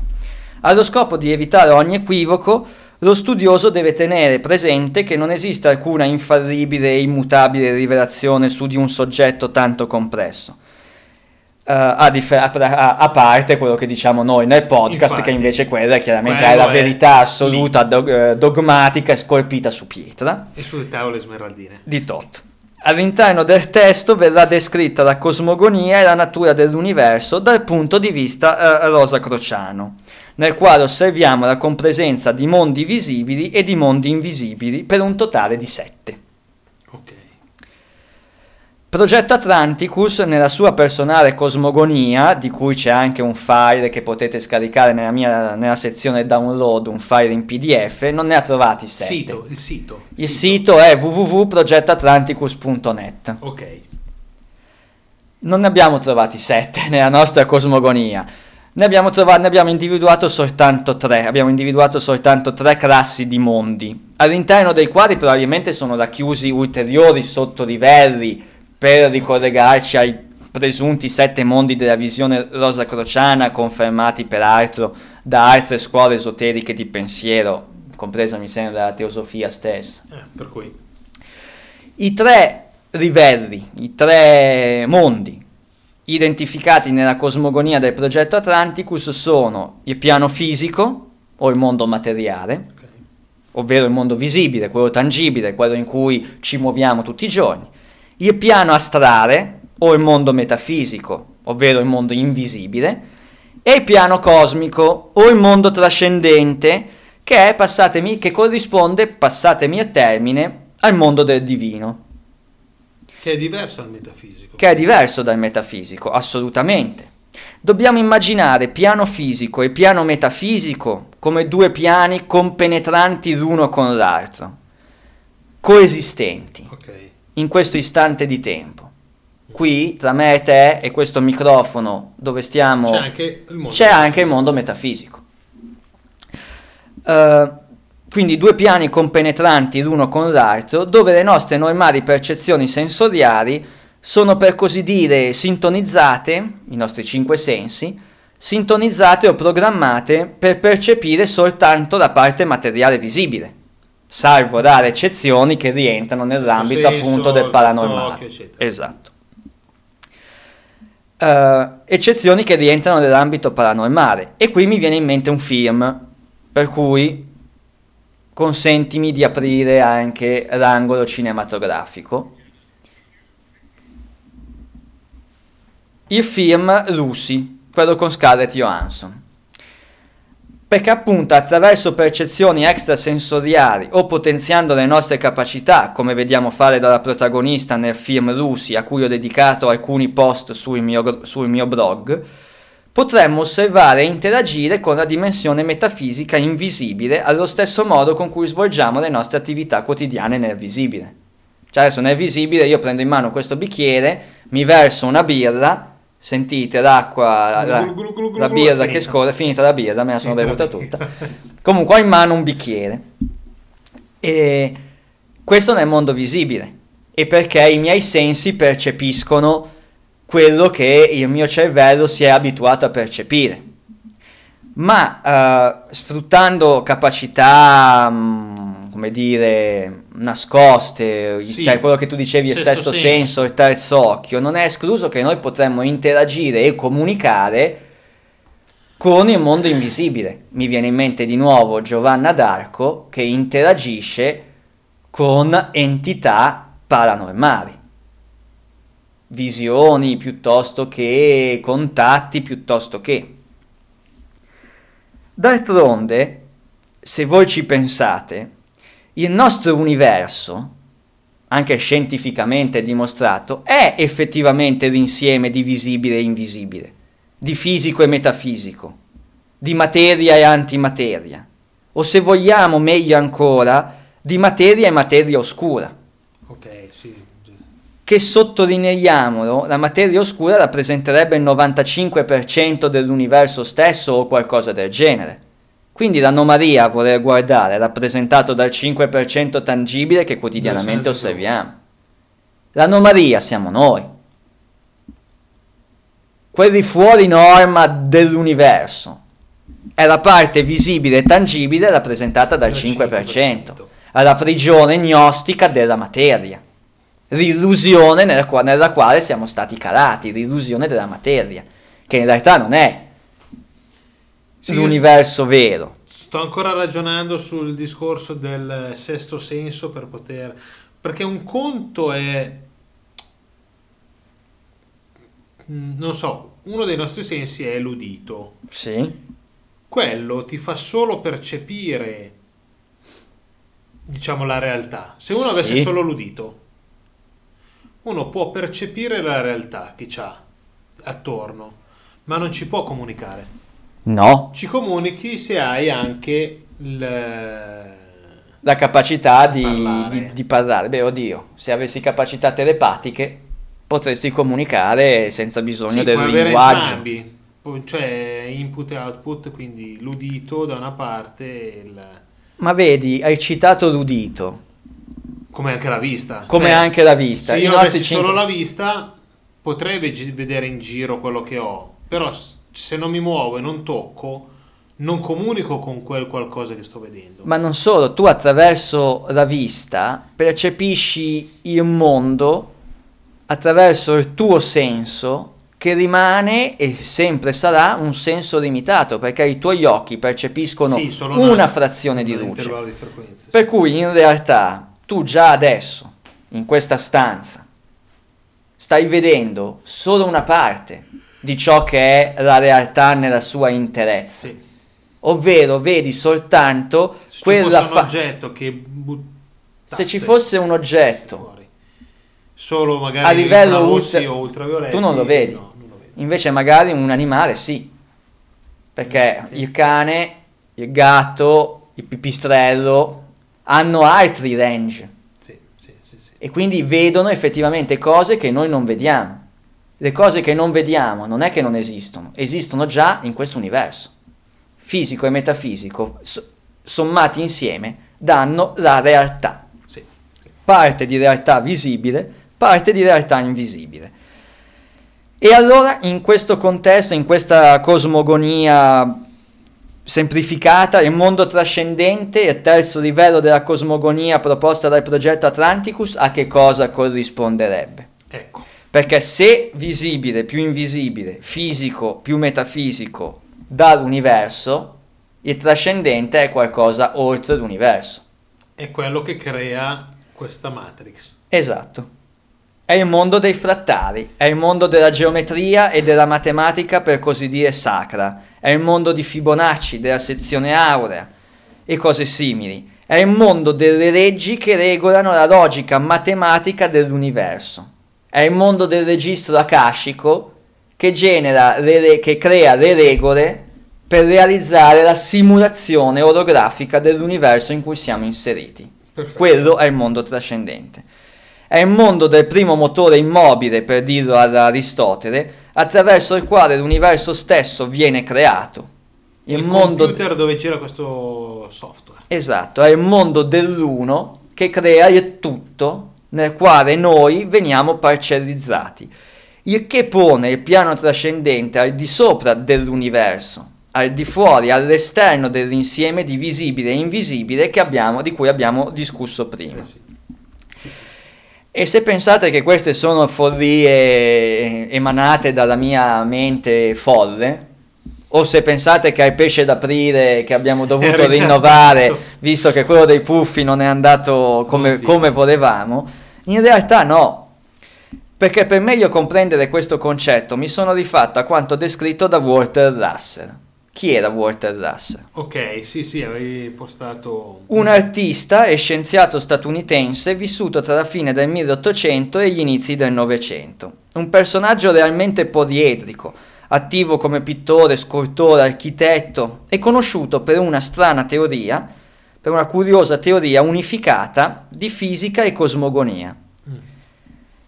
La genesi di questa teoria è ancora più bizzarra, perché Russell affermò di essere stato illuminato da un'entità soprannaturale, che lui ha identificato con Dio, Sì, un po' come Giovanna d'Arco. un po' come Giovanna d'Arco, un'esperienza che durò 39 giorni nel, nel nel nel periodo maggio-giugno del 1921, Infatti quando tu l'hai postato io ho scritto è un altro microchip. un altro microcippato come Giovanna d'Arco, in seguito alla quale gli sarebbe stato rivelato il segreto della creazione, consentendogli una comprensione completa della legge naturale. E questo ci riporta direttamente a quanto abbiamo detto due puntate fa sui contatti e sui messaggi che hanno caratterizzato la vita di Giovanna d'Arco, ma non solo, allargando il discorso alle apparizioni mariane che il relativismo culturale e il contesto storico-religioso attribuiscono appunto alla Madonna, ma che ha un approccio neutro, non viziato La dalla religione. tradizione cattolica nella quale siamo inserita, diventano esclusivamente contatti con entità metafisiche, appartenenti al mondo invisibile, siano essi madonne, fate, spiriti dei boschi, emanazione di coscienza universale come alcuni ipotizzano, o proiezioni di orogrammi lanciate da Vimana piuttosto che... Però questo, sto, fa- apro una piccola parentesi. Sì. A livello mondo globale, generale, tutti gli stati. Sì? Fenomeni ricorrenti come Fatima, Lourdes, Meggiugorje, che sono prettamente cristiani, dove ci sono delle persone religiose che hanno apparizioni. È una, è una di quelle C'è ricerche... solo qua o anche altre religioni, altri... Eh sì, religioni. Chiamiamole, sì, è un- allora, è una di quelle ricerche che mi sono sempre ripromesso promesso di fare e che poi in realtà non ho mai fatto. Però così, cioè a, diciamo, da- dai, dai telegiornali, da notizie così, a me non ne Ma in non mente vengono riportate. In Cina, in Giappone, o in India o in Però America, considera una cosa, O sa cavolo dove. considera una cosa, se appare un'entità metafisica che può essere spacciata per la, per la per la Madonna, i giornali occidentali ne parlano. Se compare Manitou all'indiano d'America, al Giornali. nativo americano, non ne parla nessuno e si dice che perché aveva mangiato il peyote Peyote. nel deserto mentre guardava le stelle. Ma in realtà sempre contatto metafisico, eh. Sì, però eh, quello che intendo io è non tanto Manitou che appare all'indiano, Manitou che appare all'indiano, ha sempre lo stesso indiano, sempre nello stesso posto, da anni e anni e anni. E Capito? su- Cioè, come, come a Meggiugorje, come a... come a Medjugorje e come a Fatima in primo luogo. E appunto anche di questo c'è in corso un acceso dibattito tra- nei forum a cui partecipo perché io porto avanti la mia idea eh, legata a Fatima che ahimè più leggo dei messaggi di Fatima, più leggo dei messaggi di Medjugorje, più queste entità mi sembrano molto più lontane dal, dal messaggio evangelico di Cristo e molto più vicine invece ai propedeutiche a un intervento di carattere politico di nuovo ordine mondiale. nella storia e di carattere propedeutico al nuovo ordine mondiale che mi lasciano pensare che Fatima difficilmente possa essere la madre di nostro Signore Gesù Cristo, anche perché in realtà, come ho già avuto modo forse di parlare proprio anche all'interno del podcast, alcuni epiteti che lei utilizza, cioè che Fatima utilizzò, sono epiteti che si rifanno più al culto pagano di Ishtar e, al culto, Mm. e ai culti antichi babilonesi. Quando si parla della, della- della regina del cielo, in nessun Vangelo Gesù Cristo parla di sua madre come regina del cielo. In nessun Vangelo gnostico, da nessuna parte si parla di regina del cielo, si parla di Maria come regina del cielo. Gesù non l'ha mai identificata come regina del cielo. L'unica volta in cui Gesù dice a Giovanni o a Maria Maddalena o a quello che sta sotto la croce quando Gesù è in croce, donna, ecco tuo figlio, figlio, ecco tua madre. Quello dice, ma non gli dice figlio, ecco la regina del cielo, rivolgendosi a sua madre. Invece regina del cielo era Ishtar Eh sì, sì, sì. che veniva descritta come regina del cielo. Eh vabbè, ma perché a quei tempi c'era il dio delle montagne e tutto eccetera, E, eccetera. e ho capito, ma allora... Del cielo perché era un po' più su rispetto a E guarda caso-. E guarda caso abbiamo una Madonna di Fatima che si presenta come sono la regina del cielo, pentitevi tutti perché mio figlio, non Gesù a questo punto, ma... miseria, non mi viene in mente il nome, non Nimrod, Nammuz o qualcosa del genere, comunque un dio del culto, è ingriffato male con l'umanità e vi castigherà di brutto se non, vi, se non convertirete la Russia al mio cuore immacolato e pinco ma cosa te ne frega della Russia voglio dire? Cioè in Fatima io vedo un carattere geopolitico e un intervento sulle questioni terrene che male si addice a- alla spiritualità e al misticismo che dovrebbe essere proprio di una religione. Ma comunque, chiusa questa parentesi di cui abbiamo scritto 25 pagine, 30 pagine Sul sul forum su Fatima e chiaramente lo scontro lì tra fedeli e, e gnostici Eh, è, è fede. ovvio. Tornando invece a Russell, eh, Russell sosteneva che nell'analisi dei fenomeni l'uomo è fortemente fuorviato dai sensi, appunto dai cinque Infatti. sensi, vivendo in un complesso mondo di effetti di cui ignora le cause. E nella cosmogonia russ- eh, russelliana l'intero universo, attenzione, perché oggi parliamo di universo olografico, Matrix, l'illusione, il vero di Maya, Russell Tra l'altro ho appena finito di leggere il libro dei, dei De Angelis, Bellissimo. capolavoro, Capolavoro. fantastico. No, bello, bello, bello. Alla fine c'è tutta una dei colpi di scena interessanti. Ecco, l'idea del Matrix, l'idea dell'illusione, l'idea dell'universo olografico arriva da qua. Cioè arriva non da lui, Sì, non è che se l'ha inventata lui. Però se ne parla, da, cioè la cosa, la cosa su cui Beh, vorrei... se ne parla, lui ne parla Eh, cento lui- e passa anni fa. Sì, Prima cento, di lui, anni, eh, prima di lui ne parlavano filosofi, pensatori Da cose del sempre. genere, da sempre. Nella cosmogonia rasseiana, stavo dicendo, l'intero universo non è altro che un'illusione. Un'illusione che il creatore pone in essere tramite, moto, un, tramite un moto di luce bipolare in cui Dio, il creatore, è l'unica cosa che esiste, mentre l'universo è la coscienza universale di Dio, un suo attributo, una sua qualità.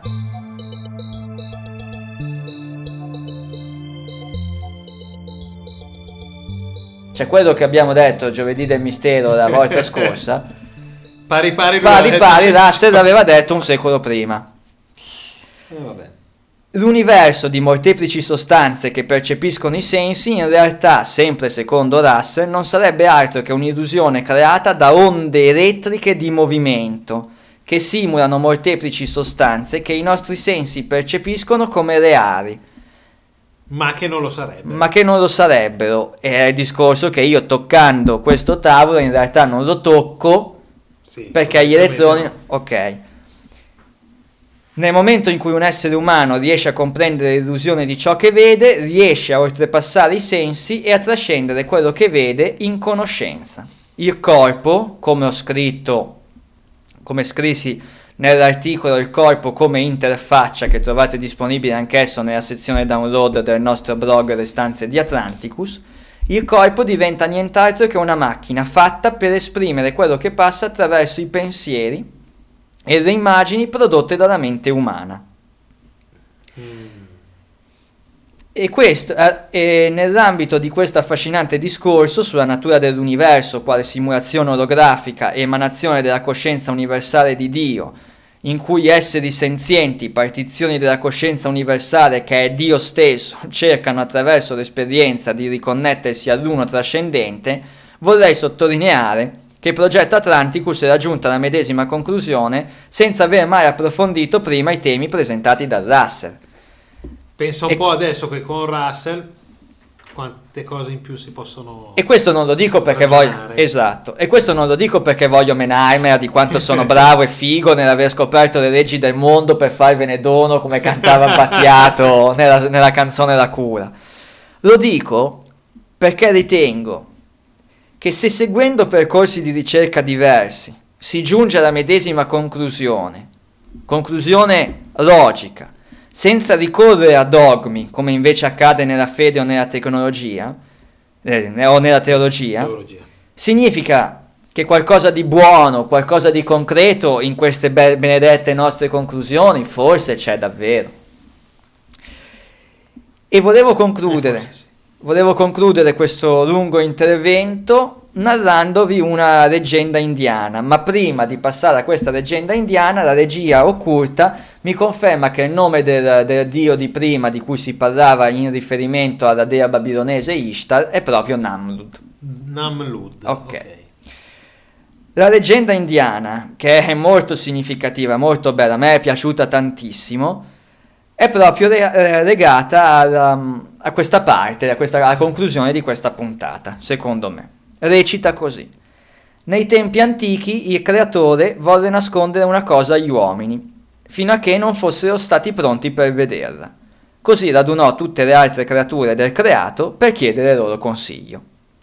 L'aquila disse, dalla me, la porterò sulla montagna più alta del mondo.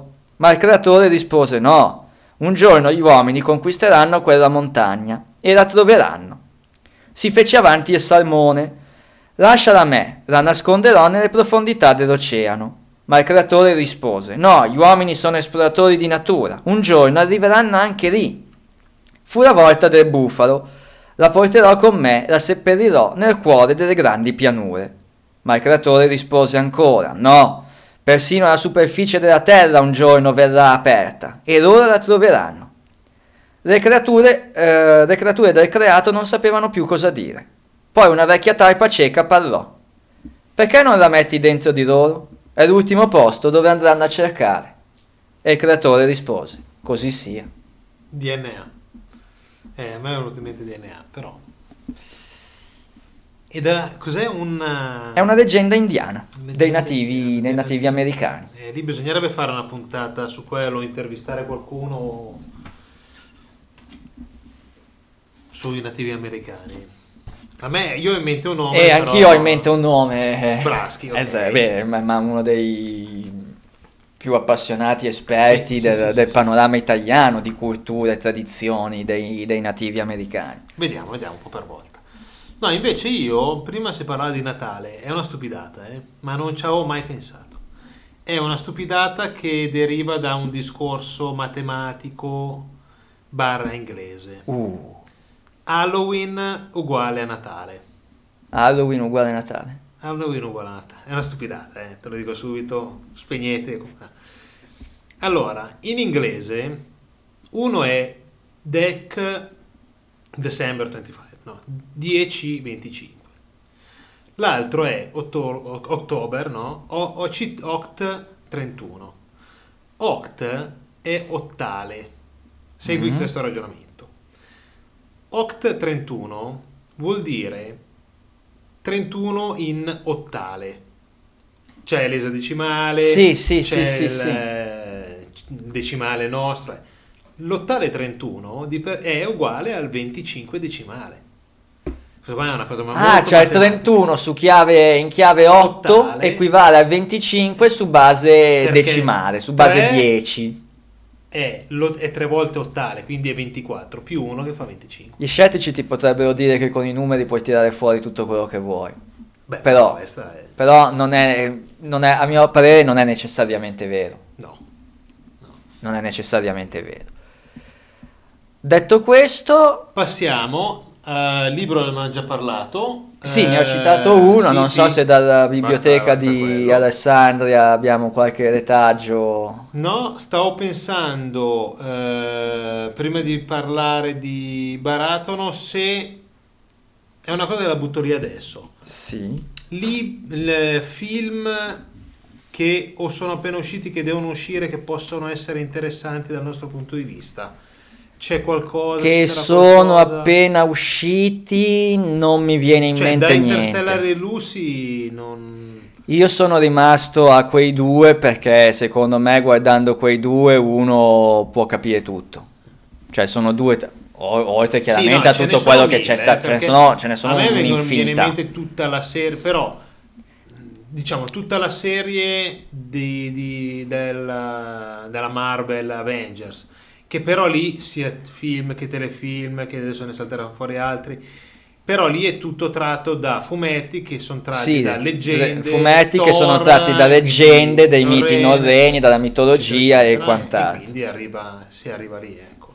No, io sono, devo dire la verità, volevo andare a vedere Jupiter, che me ne hanno parlato bene. Ma non sei andato? No, Orco giù. eh, no, Vabbè, prenderai il DVD quando esce. per forza, Streaming sì. eh, da qualche parte. Eh, Il nostro amico Torrenzio sicuramente. Sicuramente ci potrà aiutare, però non, non, non interpelliamolo troppo perché sennò No, potrebbe però diventare pericoloso. Jupiter, secondo cioè, era da andare al cinema. Eh, lo so, sì, infatti era uno dei film che mi ero ripromesso di andare, di andare a vedere, anche perché me ne avevano parlato bene in, eh, e che richiamava, che richiama diversi temi, DNA, ma anche reincarnazione, mi Sai hanno che- no, parlato. ma io sto facendo un ragionamento, scusa. Ogni persona ha un suo DNA ben, ben preciso, giusto? Sì, Il DNA non è, è, è costituito da una serie di pezzettini che è un insieme finito di pezzettini. sì, enorme, ma un Enorme, insieme però comunque è finito. Però è enorme, Io ho capito dove vuoi arrivare. che ce ne sono due uguali. Se, se Cioè, si se il replica... numero, se è il numero delle... Cioè, se il DNA fosse costituito da 10 pezzi, no? Eh, beh, poi, poi bisogna vedere questi pezzi come sono fatti, quindi... No, Però vabbè. tu hai un numero finito e hai un numero di persone a livello... Che cosa succede se si replica un'esatta copia di, Beh, un di. DNA? Un clone. Un Però clone. lì, se io lo replico in maniera voluta, se in maniera casuale, perché comunque... Credo che la probabilità sia davvero infinitesimale. Come, come la probabilità che qualcuno trovi la sonda Voyager per caso. Perché guarda che i, le- non i cromosomi, le- i genomi, Sì, i genomi. i genomi sono davvero tantissimi, per cui la possibilità che si replichino due combinazioni uguali eh, non è zero, come nulla non è impossibile, come nulla è Però è un impossibile. numero non- finito talmente grosso da non poter essere, diciamo, materialmente possibile. materialmente probabile più che Ok. materialmente probabile. Affascinante è invece il discorso di che cosa succede se io intervengo artificialmente su questo creo dei cloni e in questi cloni c'è l'esperienza anche della- dell'origine, cioè la copia a memoria dell'origine. Nella pecora Dolly in teoria no. Però la Ah, pecora no. Dolly non è un essere umano. Cosa viene trasmesso dal DNA? Nel DNA viene trasmesso anche la conoscenza? Cosa viene trasmesso? Beh, no, ma i ricordi, quelle cose lì, teoricamente no. Cioè, se io prendo me stesso e mi clono, lui dovrebbe avere una il il mio clone dovrebbe avere una le stesse memoria- caratteristiche fisiche, Sì, ma non le stesse. del tempo zero suo non mio cioè Anch'io onestamente la vedo così, anche perché infatti immagino la teoria della reincarnazione distan- distaccata dal concetto fisico del DNA che comunque rimane una roba fisica, materiale, tangibile. Il DNA serve come antenna per sintonizzarsi sulla frequenza che permette la reincarnazione. No, sui film... eh, quest'ultima frase buttata lì un po' così che cosa? Dell'antenna. DNA no ripeti un attimino Il DNA è un'antenna permette di cioè, ha- come, cioè, permette di sintonizzarsi su una frequenza attraverso la cui frequenza l'anima entra nel corpo dandovi, alimentando l'avatar materiale nella quale vuole realizzare le esperienze che gli mancano. E quindi al tempo zero della creazione del bambino, l'anima lì dentro, eh, non ci ho mai pensato come, come cavolo fa salta fuori l'anima o la coscienza o quello che è. Quello che è. La domanda alla quale mi piacerebbe avere risposta è, secondo la teologia, secondo la tradizione, quando l'anima entra, cioè quando il nascituro, il vedere, feto, bisognerebbe vedere assume il coscienza. linguaggio assembler de- di chi ha creato questa questo Eh, matrice olografica. Ci sarà un Quando il cosa, fe- go to track. esatto, quando il feto assume coscienza If- di sé. If di- quando if DNA Eh, uguale, a- uguale a S. 100, allora... Ok. No, è una domanda invece sembra banale, ma è significativa invece. Cioè, quando il feto assume coscienza? Perché non è che può essere cosciente nel momento del concepimento. Cioè, quando lo spermatozoo entra nell'ovulo, non credo che lì sia già cosciente quella cellula. O forse sì, che ne so io. Però è quello che mi piacerebbe capire. Quando assume il feto coscienza di esistere?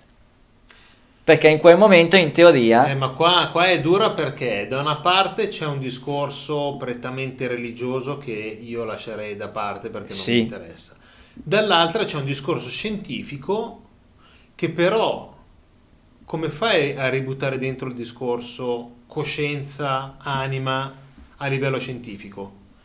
Cioè, non... Eh, Quando il corpo assume, quando il DNA assume quel potenziale tale per cui l'energia della coscienza universale è in grado di sintonizzarsi con l'interfaccia materiale. Quando il televisore, quando la radio comincia a ricevere le onde radio e trasmettere il suono, quando lo schiaccione, ma qua, mentre la sto componendo, se io ho tutti i transistor buttati lì, quei transistor messi lì così, Io faccio una radio, ma finché non ci metto la batteria e non schiaccio finché non ci pulsante- metto determinate componenti, quella radio non riceve niente. Oppure, no, no, no, no, no. Eh, finché non giro la manopola e non arrivo sulla frequenza esatta. La radio è già accesa. Non Sì. riceve la frequenza che io voglio finché, diciamo... Ma quando ha impotenza di ricevere? Beh, no, quando l'accendi. Quando l'accendi è Mm. teoricamente fattibile, però può essere che non la ricevi mai perché non, non ti sintonizzi. Sì, però Cioè, io potenzialmente puoi la radio, rice- la lascio su rumore bianco. così. Ok. Giro la panopola, tac, becco i 900, che era la vecchia. Beh, per me comunque il discorso di reincarnazione, di livello- a coscienza livello- universale, di anima funziona proprio così, cioè un corpo che si sintonizza con eh, la coscienza universale di cui parlava anche Russell e che quindi da quel momento il corpo diventa interfaccia della coscienza universale nel mondo materiale. Affinché Eh, la coscienza, questo- questo affinché la coscienza universale possa continuare a vivere esperienze e aumentare, alimentare il, il registro akashico. Quando noi moriremo, i nostri quanti di informazione se ne torneranno da un'altra parte e se necessario la coscienza universale li ributterà in un altro corpo e via così avanti e indietro, avanti e indietro, fino a quando il tutto non si ricongiunge all'uno. Un bel brainstorming questo. questo. È il classico brainstorming da giovedì. Da giovedì del mistero. Perfetto. Alla quale i nostri podcast ascoltatori, come sempre, sono sempre invitati e benvenuti. 15 maggio? No, che 14, maggio, se cos'è non erro, giovedì vedere, 14 te lo dico maggio 2015. Perché maggio 14. Perfetto, sì sì, facciamo quel giorno lì. Intanto questa puntata dovrebbe uscire prima, attorno al 10. Sì, Sì, giusto, 10, 20, 11 giorni dopo i 20 giorni dopo la puntata del- che abbiamo fatto delle domande e risposte. Allora, qua, eh, no, è giusto, parliamo invece dell'altro discorso che si diceva, quindi Diego Baratono, Esatto. allora, i due file, due file, le- parti audio che sentirete, allora, una è tratto, eh, una conferenza che lui ha fatto al simposio di San Marino, è stato pubblicato del 2014. Ah, quindi recente. Sì, sì, sì, sì, quindicesimo simposio sulle origini perdute della civiltà e gli anacronismi storico-archeologici 2014, è stato pubblicato il 26 novembre del 2014, ecco, ecco, ecco. Ehm, all'interno del canale, beh, dopo, dopo vedrete, vedrete tutte le varie... I vari collegamenti, i link che verranno rilasciati e pubblicati sulla scaletta. No, stavo vedendo Associazione Culturale FCOIAA. E questo è uno de- un intervento di, di Diego Baratono. L'altro intervento che faremo sentire è eh, tratto da un, diciamo, un'operazione che lui aveva fatto nel 2007, ovvero nel 2007 era andato in Egitto. Eh, dico quello che, che- che lui ha scritto qua su YouTube, così almeno si fa prima. Eccovi la seconda parte del report con il sonoro diretto eh, dell'areale da me individuato ed esplorato. È una sorta di campo sportivo collocato ad ovest dell'altopiano di El Giza. È completamente vuoto al di sotto. La cosa interessante è che l'altezza di questo vuoto, misurata scientificamente, risulta essere di 21.5 metri. La sfinge nota, collocata ad est, è alta 20 metri. Lascio a voi le possibili conclusioni. Buona visione. Metteremo queste due parti di intervento. Quindi lui è da molti anni che sta portando avanti queste sue ricerche. eh, ci sono molti articoli che potete trovare tranquillamente su eh, tramite Google, eccetera. Eh, poi vi, mm, vi manderemo i link eh, e così via. Ecco. Questo è relativamente a Diego Baratono. Adesso quindi potete ascoltare questi due interventi, uno dietro l'altro. Sì, Specifichiamo, sarà- metteremo... sa- saranno divisi tra due puntate o saranno no, no, tutti no, e due in uno, questo? uno sono 45-50 minuti, l'altro 10-15. Perfetto, quindi sono entrambi sono entrambi in questa. classico stacco tra uno e l'altro. Vi lasciamo direttamente alle- a questi agli interventi di Baratono e, e con questo vi salutiamo. Un saluto a Trantideo da Paolo. E un saluto lemuriano da Eugenio.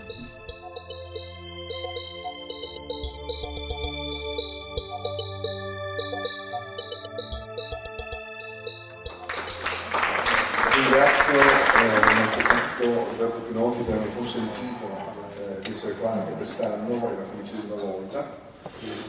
La Repubblica di San Marino deve aver ospitato il pubblico.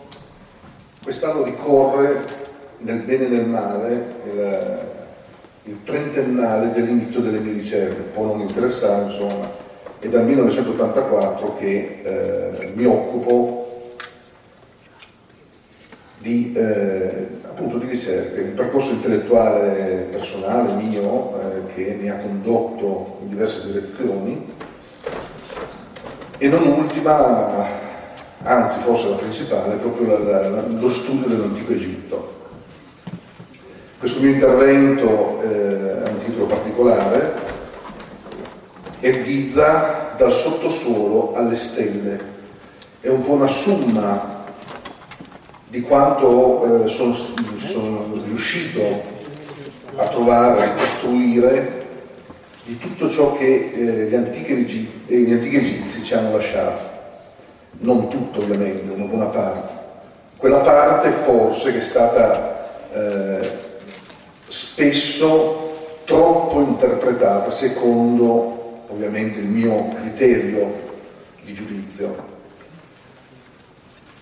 Mi piace iniziare questa, questo intervento con, eh, con un detto che se ascolto dimentico, se guardo ricordo, ma se faccio capisco.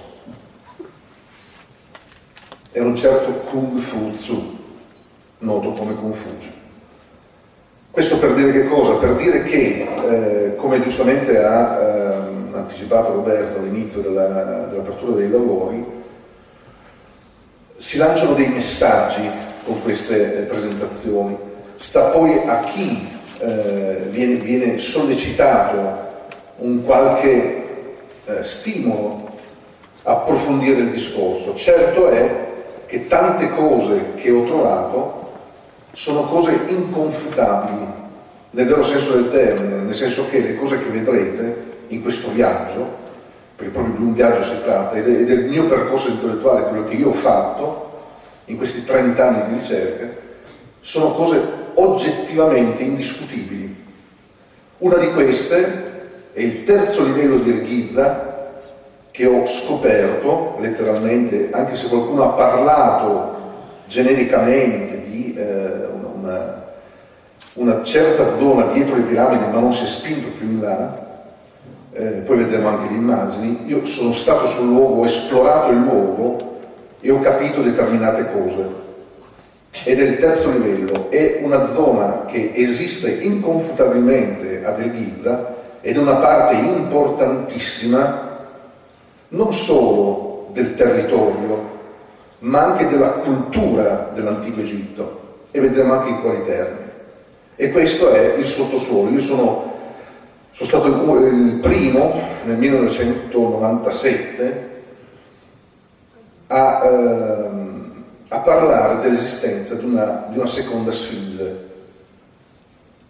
Devo ancora andare a verificare in loco se esiste veramente questo animaletto eh, ci siamo stati, ci sono stato, ho avuto determinati riscontri indiziari che lasciano ben sperare. Chissà che un giorno, una volta che terminerà il conflitto terrificante descritto prima da Alfredo, quando terminerà quello probabilmente. Dal sottosuolo passiamo al suolo di Elghizza, dove esiste, straordinaria, bellissima, incredibile, una condizione geometrica che non è mai stata vista. Eh, questa condizione di cui ho parlato, scritto nel, nel, nel libro che ho pubblicato nel 2004 e che, eh, di, di, cui sto scrivendo, uscirà un altro libro prossimamente, è una condizione eh, assolutamente, anche qua, inconfutabile, nel senso che euclideamente è dimostrabile e lo vedremo anche in quali termini. Quindi siamo passati dal sottosuolo al suolo, per finire appunto alle stelle, in una, in una forma che presumo non avete mai visto. Questa, questa condizione, questa funzione stellare, eh, l'ho scoperta mh, diverso tempo fa, non ho mai parlato, per la prima volta eh, ve la regalo. Sono 30 anni di ricerca, vi regalo questa piccola chicca, sta poi a voi decidere se accettarla o meno ovviamente, non è, che, non è un'imposizione, ma quello che vedrete è così. Cioè, eh, quando si parla di geometria si parla di matematica e la matematica si sa che non è un'opinione. Coloro che danno l'acqua, ossia i signori delle stelle che danno la vita al Nilo. Esiste una religione stellare di cui si sono perse le tracce, ma no, non nel passato, recentemente, è una regione stellare ben nota e che eh, rendiamo onore al merito sicuramente, gente come Bobal ha riscoperto, in termini forse troppo personali, però anche lì ognuno è libero di decidere se accettarlo o meno. Comunque una regione stellare in antico Egitto esiste, esisteva ed era molto importante. Parliamo del mito Qua vediamo l'esistenza della Cher, il sottosuolo, la terra, con tutte quello che ciò comporta, il ciclo di vita e di morte dell'uomo, la terra come eh, rifugio del, del defunto, come crogiolo per la rinascita, in un ciclo molto particolare che gli antichi egizi, questa è una cosa fondamentale che continuo a ripetere spesso durante l'intervento, eh, gli antichi egizi eh, avevano capito, essendo dei grandissimi osservatori, ma veramente eh, erano straordinariamente eh, puntuali, precisi, osservavano tutto, descrivevano tutto quello che vedevano.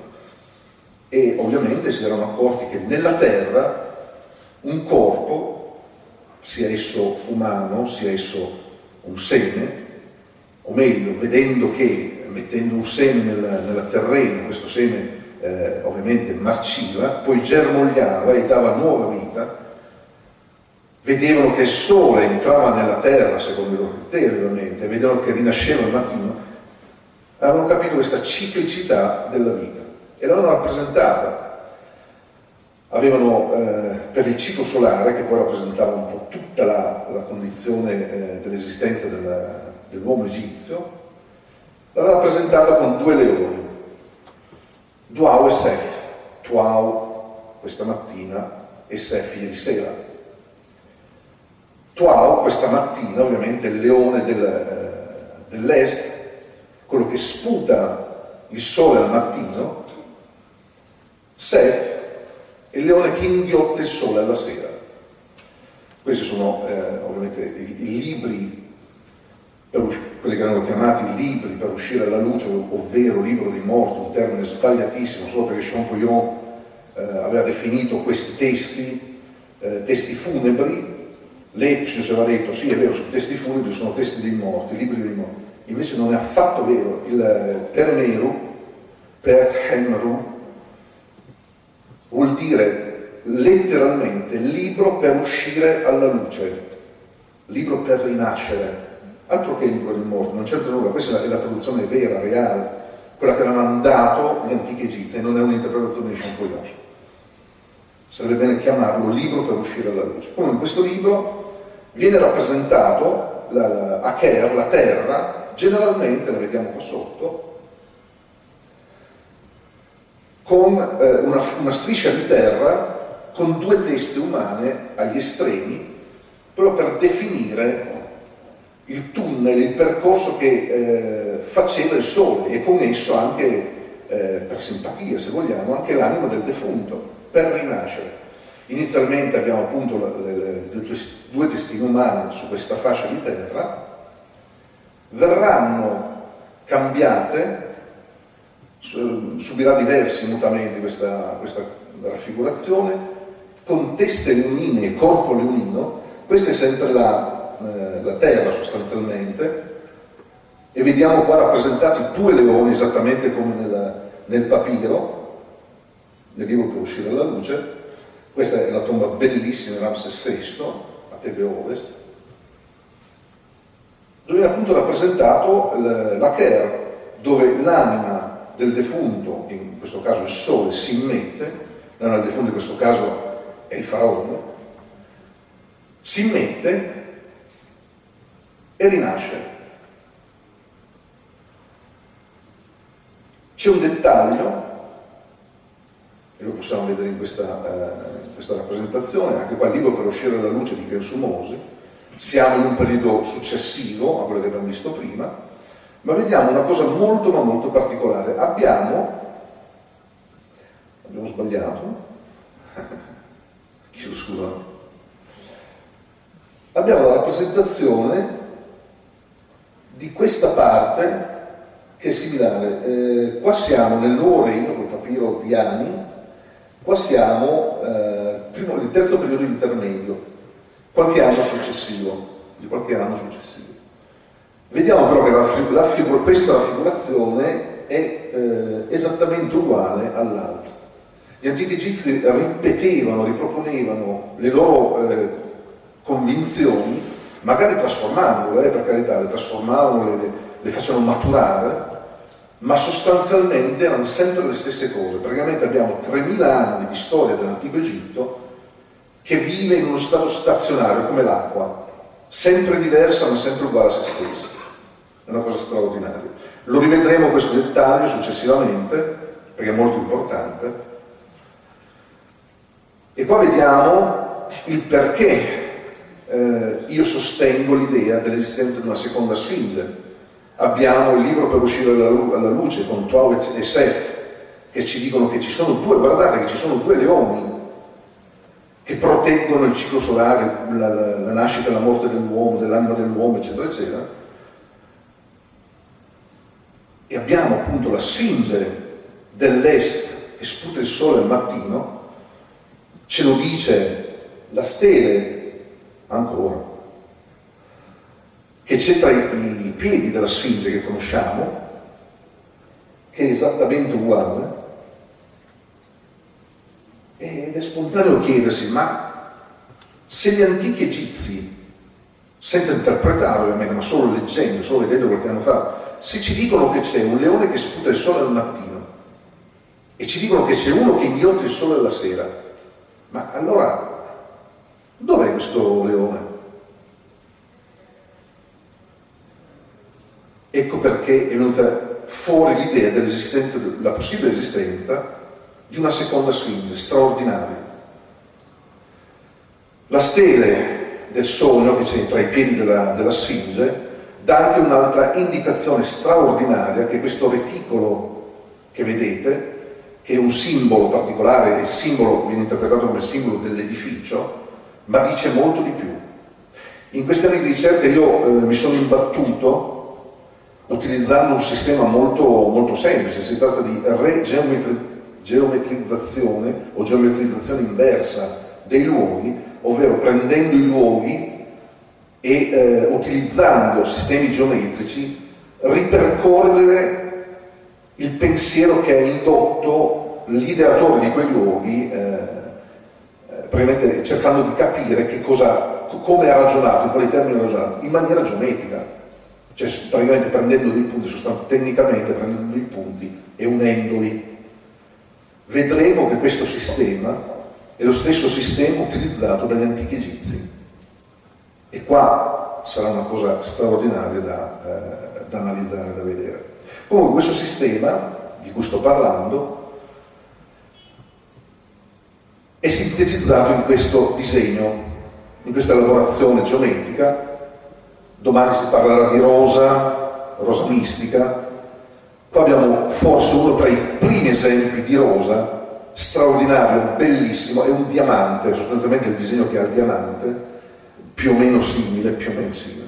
Ecco, da questa geometria, questo sistema geometrico, che ho denominato reticolo aureo, emerge appunto questo reticolo, molto particolare, molto, eh, molto tecnico se vogliamo, adesso se vogliamo un attimo, ma per farvi capire vi faccio vedere come sta la stele del sogno dietro questo reticolo. È un reticolo modulare, quindi si può eh, ingrandire e rimpicciolire tutta, tutta la produzione artistica dell'antico Egitto ed è una produzione, eh, per l'80% una produzione funeraria, tra virgolette, e poi c'è la produzione quello realmente artistica, è tutta modulare. Io posso, utilizzando ovviamente canone Lepsius, quello che è chiamato il canone Lepsius, il canone dei quadrati, e qua eh, a ben vedere di quadrati ne abbiamo anche diversi. Ecco, questi quadrati sono, eh, prima di quelli che Lepsius trovò, sono sottomodulabili oppure si può eh, ingrandire tramite questi, questi, quadrati, si può ingrandire il disegno. Tecnicamente è il punto croce che da una pagina di un quadernetto eh, 15-20, riesco a fare un lenzuolo, una, una, una bandiera, una qualsiasi cosa, 10 eh, metri per 15 sostanzialmente.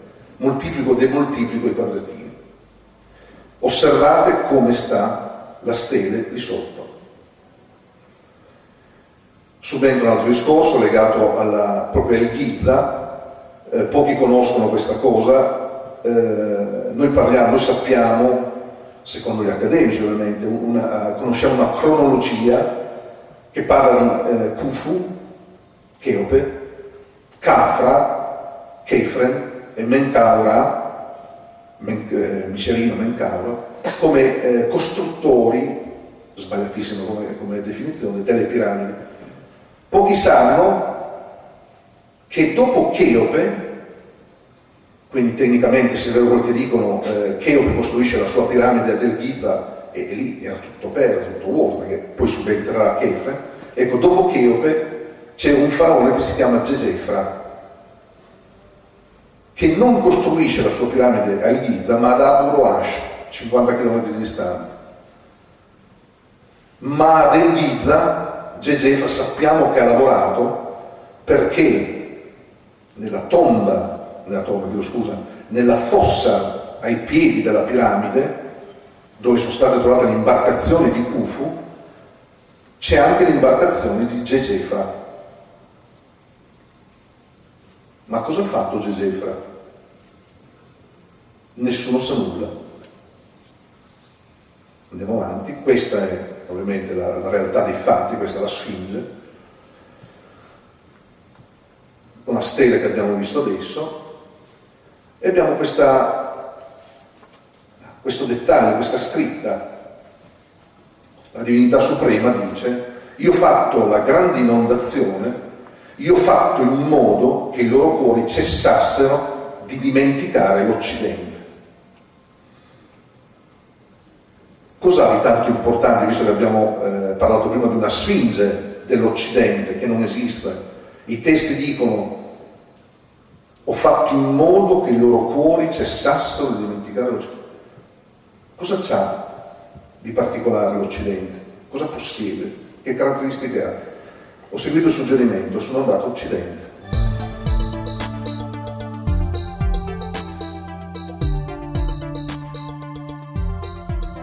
E qua, all'Occidente, esiste il terzo livello, questa parte dell'altipiano di Elghiza, perché Elghiza è un altipiano, non è assolutamente una piana, se siete stati, forse ne siete resi conto, è un altipiano che ha un dislivello da 0 a 100 metri.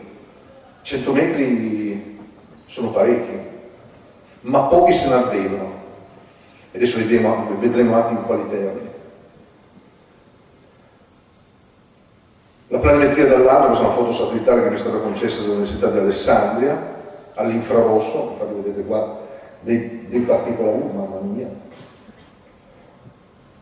vedete dei particolari, sono proprio rossi perché appunto l'infrarosso segnala la presenza di materia viva.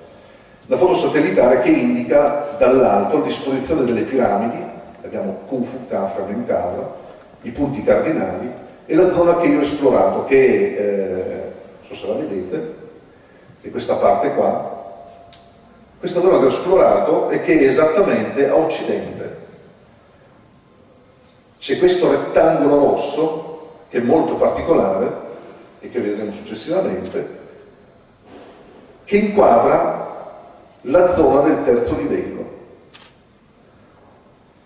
A 9 metri, come dicevamo prima, c'è la Sfinge, sul livello del Nilo sto parlando, nel Nilo antico, a 50 metri ci sono le piramidi e di questi pochi, eh, presumo che siano pochi quelli che si sono accorti di questa differenza di livelli che è sostanziale, a 100 metri dalla Sfinge c'è il terzo livello. Qua si vede bene. E il terzo livello risulta essere proprio una cava. Tutti si chiedono, sono state costruite le piramidi, Bene, esplorando il terzo livello mi sono reso conto effettivamente di come sono state costruite le piramidi, non tanto tecnicamente, perché lì ci ha pensato un architetto eh, e Marco Fiorina a scrivere un libro che specifica tecnicamente, passo per passo, come sono state costruite queste piramidi, ma io ho capito il principio che c'è dietro questo sistema. Le piramidi sono state costruite dall'alto, adesso vedremo anche come. Il terzo livello è questa spianata incredibile che c'è dietro alle piramidi, nessuno ha mai esplorato. Su questo terzo livello esistono delle cose incredibili che adesso vedremo e ha colmato sicuramente questa mia esplorazione del 2007, ha colmato sicuramente una, una lacuna che è stata eh, lasciata praticamente vuota per molto tempo. Questa è la sezione longitudinale del terzo livello. Non è mai stata fatta, questa è la prima rappresentazione che, che, che si può vedere. Qua siamo a destra abbiamo la Sfinge, spostandoci di circa 600 metri, 700 metri, saliamo di 50 metri, 41 metri cioè esattamente per esattezza, e abbiamo la zona delle piramidi, salendo ancora c'è il terzo livello, questa cava incredibile di cui nessuno si è mai accorto dell'esistenza. Questa è la trasmissione Voyager che ha mandato in onda questa, questa mia, eh, scoperta, rappresentandola correttamente, ed ecco come tramite rampe a scendere e non a salire, come comunemente si dice, la Camera del Re, come hanno fatto a mettere 70 metri con le lastre quei, quei blocchi di granito pesanti, miliardi di tonnellate, non hanno sollevato nulla gli antichi, non c'è nessuna rappresentazione che indichi che gli egizi erano in grado di sollevare qualcosa. Loro trasportavano, tiravano, trascinavano il, il materiale, tant'è che il terzo livello si trova esattamente a livello con la Camera del Re. Vi lascio immaginare cosa hanno fatto. Hanno fatto il giro, abbiamo trovato le tracce satellitari di queste rampe che circondano il Giza, hanno fatto arrivare dal Nilo i massi in granito, una curva morbidissima abbastanza ampia, con una pendenza del 2,5% circa, 2,5% di inclinazione del vostro balcone di casa per far defluire l'acqua, hanno trascinato sul terzo livello i massi, si sono trovati a livello e hanno fatto questo. Permette una rampa per far scivolare, addirittura in discesa era, addirittura in discesa sulla camera per far scivolare questi massi. Quindi più nessuno dica che gli egizi hanno sollevato qualcosa. Queste cose che sto dicendo, torno a ripetere, sta a voi valutarle e sta a voi prenderle eh, per, per buone ovviamente. Questi sono dati di fatto, fate voi. Il terzo livello si presenta in questo modo, con tracce di cavatura in loco. Il materiale della, della costituzione del corpo interno delle piramidi è esattamente il materiale che si trova sul terzo livello che potete vedere qua. E uno dice, ma sì, vabbè, d'accordo, tu mi hai detto che prima parlavi dei testi, e dove si parla del terzo livello nei testi? Non se ne parla. Gli antichi egizi disegnavano quello che vedevano e quello che vedevano lo disegnavano e se loro avevano una concezione particolare la costruivano se non esisteva. Il loro mito del sole che viene sputato al mattino e inghiottito la sera lo costruivano, sono costruiti la Sfinge. E rappresentavano il terzo livello per come effettivamente è, così come vedete ha la stessa identica precisa struttura dei testi.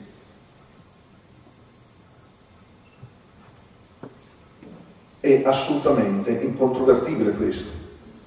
Il terzo livello è proprio questo, sono le porte nascoste che stanno nella terra di Sokar. Sokar è il dio eh, che viene comunemente chiamato Osiri, o Osiride, che veniva adorato a Menfi, proprio a Giza praticamente, nella necropoli di Giza. Ed era talmente importante questa divinità da dare addirittura il nome all'altra grandissima, vecchissima necropoli, che è facile capire quale possa essere il nome, Sokar, Sakkara, Sokara è quello che ha dato il nome a Sakkara ovviamente. E questo è un testo, eh, appunto il testo della, dell'Amduat, dove si trovano questi disegni. Ma cosa si trova fisicamente sul terzo livello? Perché io sono molto pragmatico, sono molto egizio da questo punto di vista, molto pragmatico, non mi invento nulla. Sul terzo livello, a parte il ditone che vedete, si trovano dei choppers. Cosa sono i choppers? Li vediamo dopo, questa è la cosa più importante.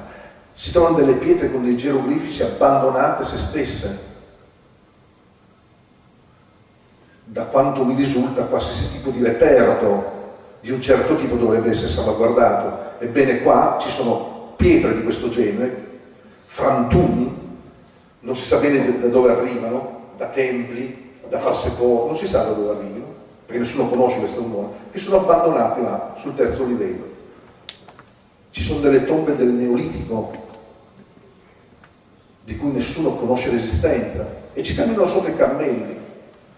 Nessuno lo, sa, perché se lo sapessero verrebbero depredati, per fortuna nessuno lo conosce. Quindi. Oltre a queste pietre ci sono i choppers, che sono questi strumentini, che sono selci, litiche, microlitiche, di straordinaria importanza, che se l'avesse scoperte qualsiasi accademico a quest'ora avrebbe già il premio Nobel per l'archeologia. Purtroppo l'ho scoperte io, e io purtroppo non, non, non sono un accademico, ma l'ho scoperte e ci sono, esistono. Queste serie cilitiche microlitiche sono ergonomiche, quindi sicuramente maneggiabili, sicuramente utilizzate per fare qualcosa, ma far cosa sul terzo livello? Dietro le piramidi, poi sono varie tipologie. E sul terzo livello io ho scoperto un'altra cosa straordinaria. Le selci eh, sono appunto in selce, questi eh, microliti sono fatti di materiale, sono selce praticamente. E sul terzo livello ho trovato questo oggetto. Questo oggetto è stato analizzato dal professor Maurizio Gomez, che insegna eh, praticamente l'utilizzo di materiali antichi al Politecnico di Torino, ha preso in mano questo oggetto e dice, ah ma sì, questo oggetto è, è terracotta, si vede che terracotta, prendi in mano e si fa. Però non è, cioè, no, non è terracotta, perché pesa. Lo analizza, lo analizza, dice, è impossibile, questo è quarzite. La lavorazione toroidale, ovvero la costa toro arrotondata che ha questo oggetto, gli fa dire, sappi che questo oggetto era di un'importanza straordinaria per chi l'ha, costruito, perché la lavorazione implica un impegno, una fatica, ma fuori dal normale. Oggi fare una cosa del genere è difficoltoso quantomeno. Questa pietra ha tracciate su entrambe le facce una circonferenza, risultando così, eh, sembra quasi una corona circolare, due circonferenze isocentriche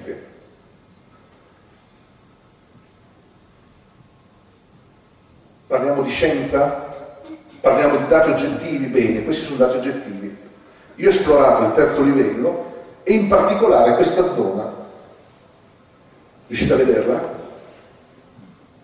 Riuscite a vederla? Questa zona è eh, grosso modo, e si vede anche qua tracciata bene perché ha una specie di subsidenza rispetto a tutto l'areale intorno, ha le dimensioni grosso modo di un campo sportivo. La mia idea dell'esistenza di una seconda sfinge era proprio questa, io vado ad ovest, come mi dicono i testi, vado a vedere se c'è una seconda sfinge. Arrivo sul terzo livello e non esiste una seconda sfinge, esiste questo, vuoto assoluto. Possibile che gli antichi egizi, con tutte le premesse che abbiamo fatto, eh, mi abbiano tradito? Ma non è che per caso l'abbiano costruita sottoterra la Sfinge, la Sfinge dell'Ovest. I testi ne parlano.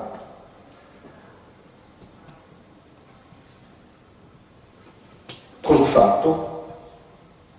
Evidentemente non c'era nulla, ma avendo delle pietre a disposizione ho detto ma fammi vedere una cosa, facciamo, facciamo un giochino preso queste pietre e le ho lasciate cadere in, questo, in questa specie di campo sportivo.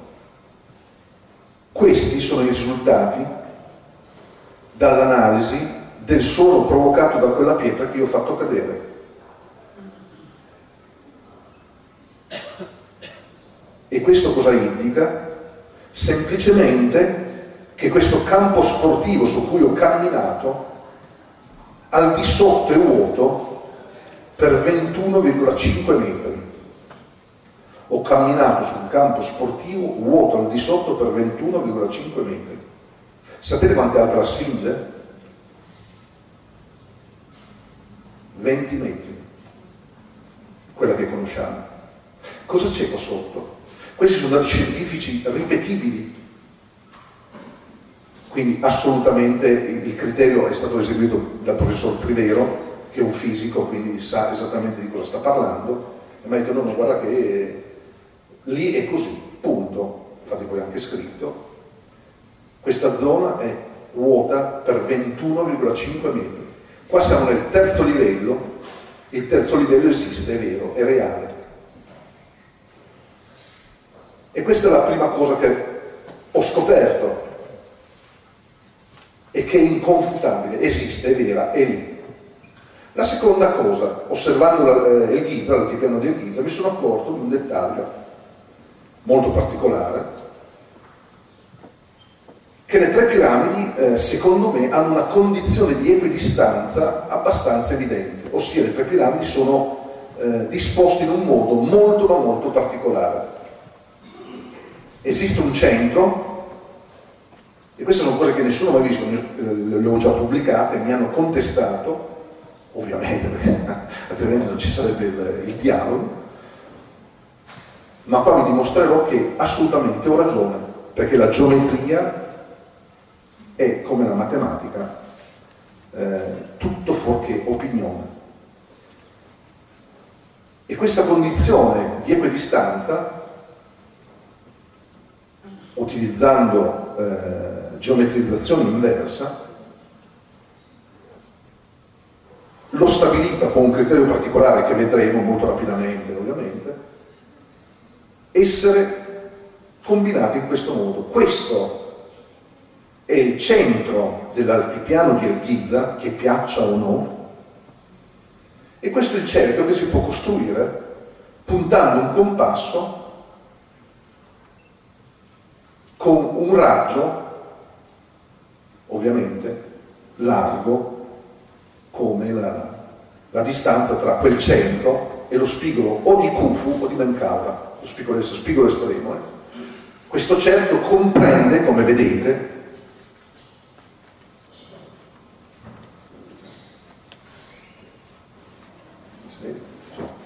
comprende qua eh, all'est, comprende la Sfinge, quindi ingloba la maggior parte dei monumenti originari dell'altopiano, quelli che sono ricostruiti intorno al 2800-2900 a.C. e non prima,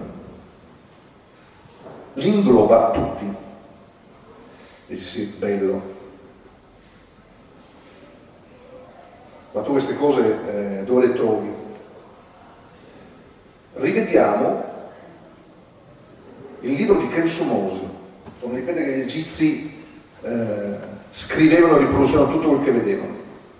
Il libro di Kensumosi parla di cerchi, in, un, in termini molto particolari. A destra abbiamo il nord, la dea del nord che versa acqua, a sinistra abbiamo la dea del sud che versa acqua. Gli egizi avevano l'orientamento al sud, non come noi al nord, che è una convenzione, loro orientavano tutto al sud. Quindi se tutto orientato al sud,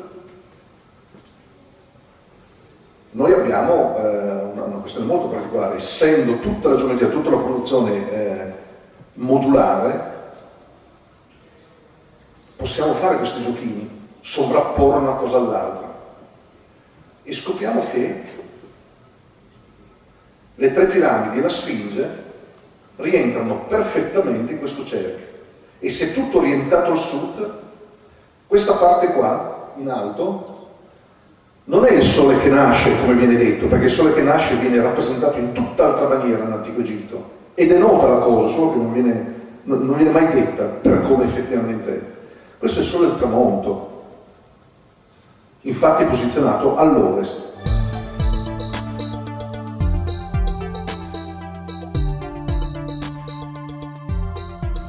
Questa è la condizione trovata, trovabile tranquillamente con un compasso, queste, questi due punti A e B sono eh, esattamente, quindi senza cambiare la, la, la larghezza del compasso, esattamente questa distanza, che è esattamente questa distanza.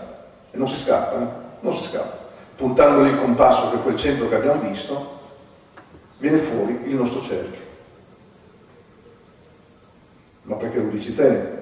Geometrizzazione inversa, passiamo ad Euclide, è inconfutabile. Per tre punti passa una ed una sola circonferenza. Questo è lo schema, noi tre punti li abbiamo, A lo spigolo di Menkaura, B la Sfinge e C lo spigolo di, di Khufu.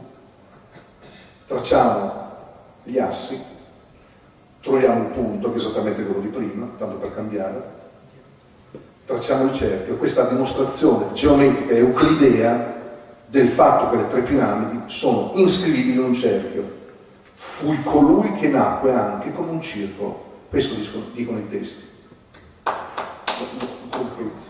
Ti, ti ringrazio, ti ringrazio per l'anticipo.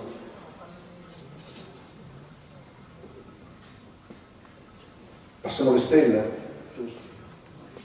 Dal suolo passiamo alle stelle, siamo dal sottosuolo, il suolo, passiamo alle stelle. Cintura d'Orione. Purtroppo come il Ghizzo non ha niente a che vedere. Noi abbiamo visto dei cerchi, ma con cosa tracciamo i cerchi antichi egizi? Posizionando il bastone WAS, che è una cosa molto particolare, ne ho scritto, ne ho parlato già in diverse altre eh, conferenze, ho parlato di questa cosa, il bastone WAS riprende esattamente la configurazione della cintura d'Orione. Ecco perché Osiride, che viene identificato come Orione, e generalmente nei testi viene rappresentato col bastone WAS in mano, come altre divinità, forse tutte divinità. Il bastone WAS è uno strumento fondamentale per tracciare quella geometria che abbiamo visto, quella, quella rosa incredibile, che consente di creare un modulo rettangolare e quadrato in sezione aurea, che consente di... La cintura di Lione ha questo senso rispetto agli antichi egizi, non c'entra nulla con il Giza, vediamo anche dopo il come e il perché. Sovrapponendo non tanto il bastone che io ho creato, ma proprio il testo fisico, scopriamo questo, le tre stelle hanno la stessa inclinazione, guardate dove passa il bastone proprio in mezzo alle stelle. Le stelle indicano esattamente il punto dove far passare il bastone. Non si scappa, è quello. Dici sì, ma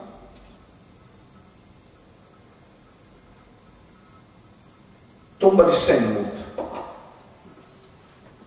Tomba di Senno dice che le tre stelle sono Orione, con la Sfinge davanti, nulla di più sbagliato.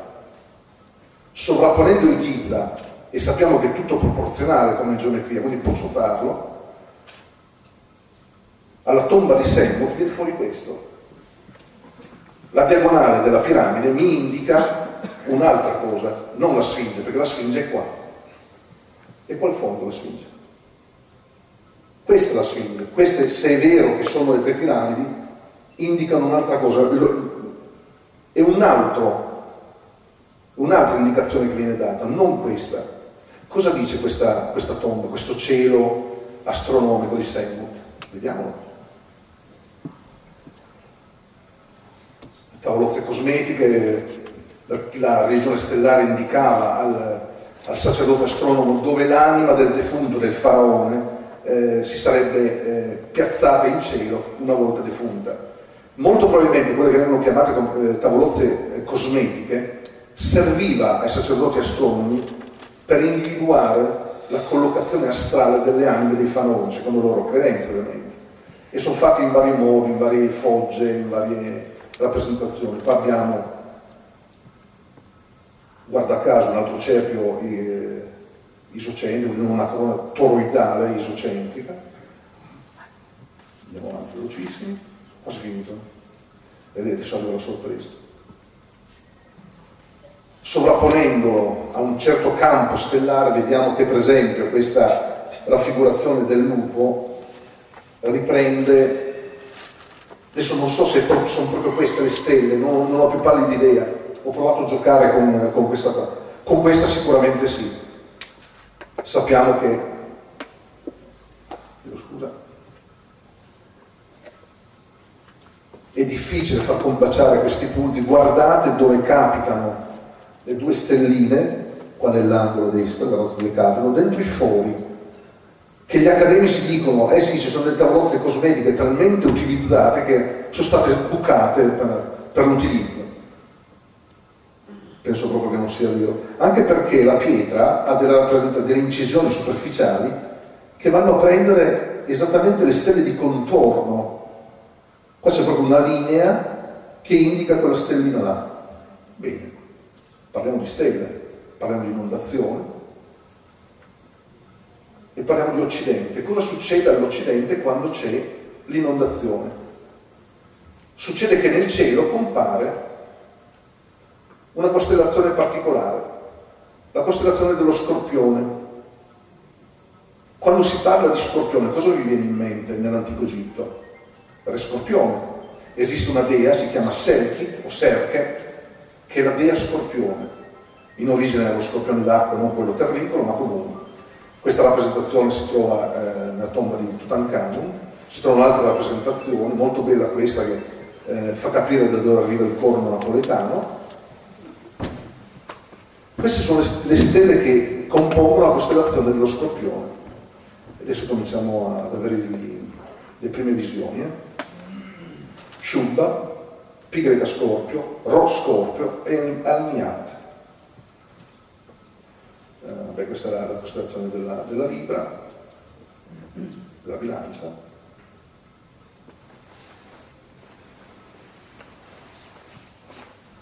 Dello Scorpione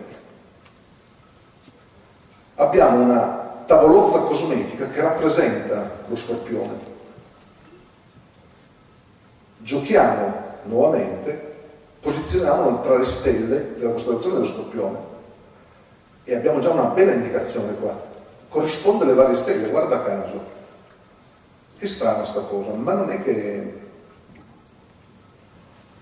sovrapponendo la, la, la rappresentazione di Semmo alle stelle dello Scorpione,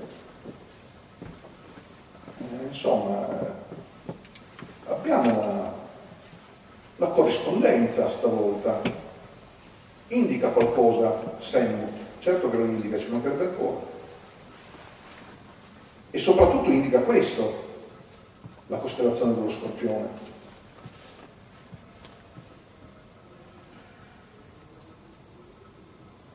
Prendendo dei punti, è un giochino che si può fare, c'è anche nella settimana enigmistica. Gli antichi egizi, grandissimi osservatori, hanno scoperto che, e guardate la disposizione delle, delle stelle, sono esattamente come le, le tre piramidi, sfalsate.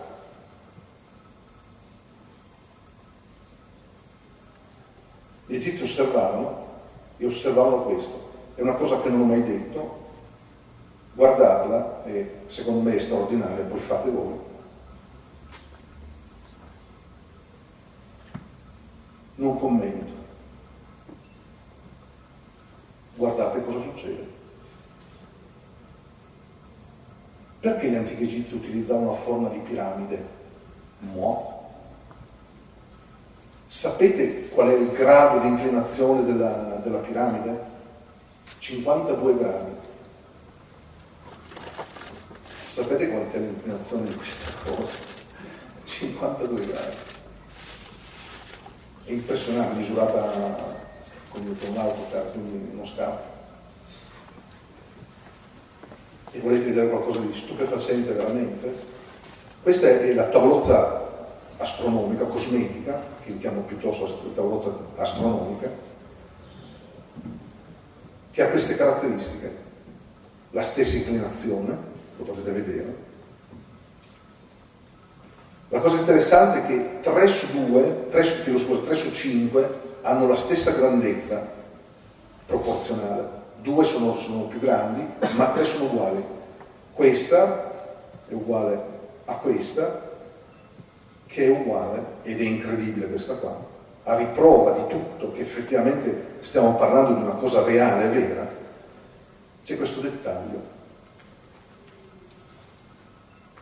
che ha dell'incredibile. La tavolozza cosmetica, tavolozza astronomica dello scorpione parla proprio dello scorpione. Ma e il centro, la geometria, cosa c'entra? Vediamo. guardate dove cade, dove cade il centro di El Siamo tra le stelle dello Scorpione, che compare all'Occidente quando il Nilo esonda, quando il Nilo porta la nuova vita, quando il Nilo, l'acqua del Nilo fa risorgere l'anima. Sovrapponiamo il Giza, facciamo il nostro famosissimo cerchio,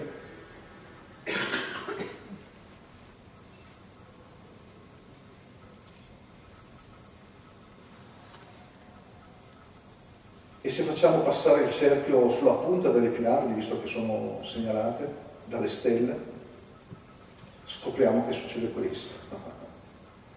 Stiamo parlando sempre della stessa cosa, senza spostare nulla. Ma lì abbiamo visto due cerchi. Due cerchi isocentrici, esattamente passanti per le stelle della costellazione dello Scorpione e non c'è santo, non c'è verso, anche se oggi è ogni santo, che sia esattamente la riproduzione della pietra che ho trovato sul terzo livello, che sia esattamente la conformazione della geometria che sono stato in grado di costruire con quel simbolo di rosa, tra l'altro, forse una tra le prime, bellissima e incredibile, dell'antico Egitto. Con questo io concludo, vi ringrazio.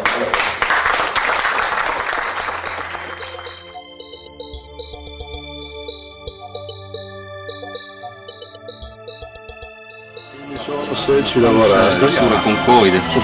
Ma se tu passeggi, è che se scheggi e residui di lavoro. So scheggiare, bravo. se tu passeggi là in mezzo, ne trovi una concentrazione anomala. Se tu vai a passeggia e guarda soltanto per Residuo, terra. residuo di lavorazione. se tu vai a vedere per terra, tu è chiaro che qua si vede che non c'è posto, là sotto anche, però là ci sono delle anomalie. Vieni, vieni, passeggia con me. Qui per terra, vedi che vedi poche di questi elementi. Ancora poche, qua sei il cibo. Allora, va detto, in pratica non dovrebbe esserci questa concentrazione di selci, Selci. e questo come, come terreno, come base dovrebbe, anzi deve essere, sono dei calcari fossiliferi.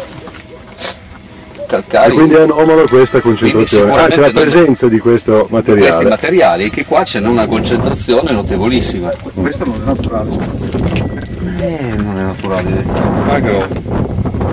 Non è naturale. Scusa, qua c'è un pollice qua. Tanto la forma, perché Qua- se trovi. Carlo, Carlo, scusami. Però è anomala questa concentrazione che la trovi qui e non ad esempio 100 metri più avanti. Carlo geologo, metodo ampiamente verificato nei laboratori scientifici, urto di sasso.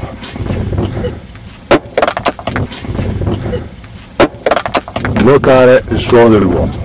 Stiamo spaccando la pietra. Volevamo ridurre. Ma se tu lo getti lì, Proprio che stanno anche qua, io non so cosa succede. Seguiamo un po' il perimetro, si apre la voragine. qua è pieno. Abbiamo proprio due suoni diversi. Senza la presenza del georadar notiamo cavità sotterranee. Se la butti in si rompe e vedi cosa c'è sotto subito.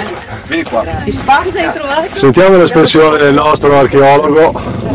Sentite il suono, Del vuoto che fa il suono di 5.000 anni fa. Era più bello prima. Vibra. Era bello il primo. Sì. Vibra. Vuoto e vibra. ancora una volta, vibra proprio. Buttalo di qua che mi ha un altro ma. Bravo. No, lì ha, no, lì ha preso No, la ho preso la punta. sabbia. Preso la sabbia. Notare, Sì, sui 10 litri notare. vibra, non so guardare intorno. Se- Senti che roba. Vai. Questo è un metodo riconosciuto a livello internazionale. Eccolo, La verifica è fatta. eccolo. Direi che è una zona Trovarono anche la tomba più ricca di oro. Ah, i gioielli della, della regina. Eh sì. Un gioiello però lo vorrei avere anch'io. Diego, non, non esagerare. La collana della regina. Posso,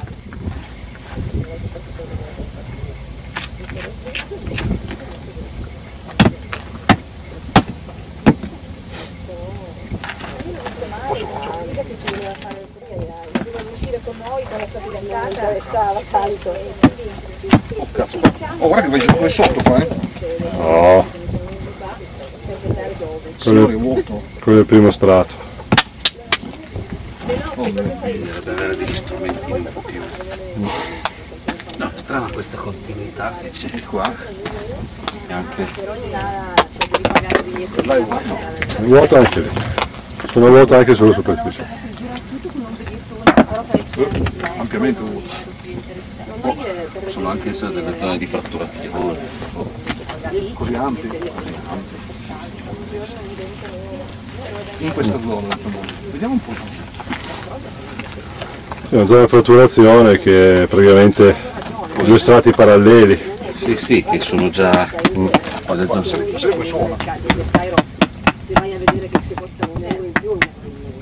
zone Sai come suona? Però facciano pagare il biglietto unico, non ogni parte. Ah beh, no, questo sì. Non assaggiare lì sul centro. Gli inserti musicali che avete ascoltato in questa puntata di Atlanticast sono tratti dalla canzone Poseidon, realizzata da Ruby Seb, appartenenti all'omonimo album Poseidon.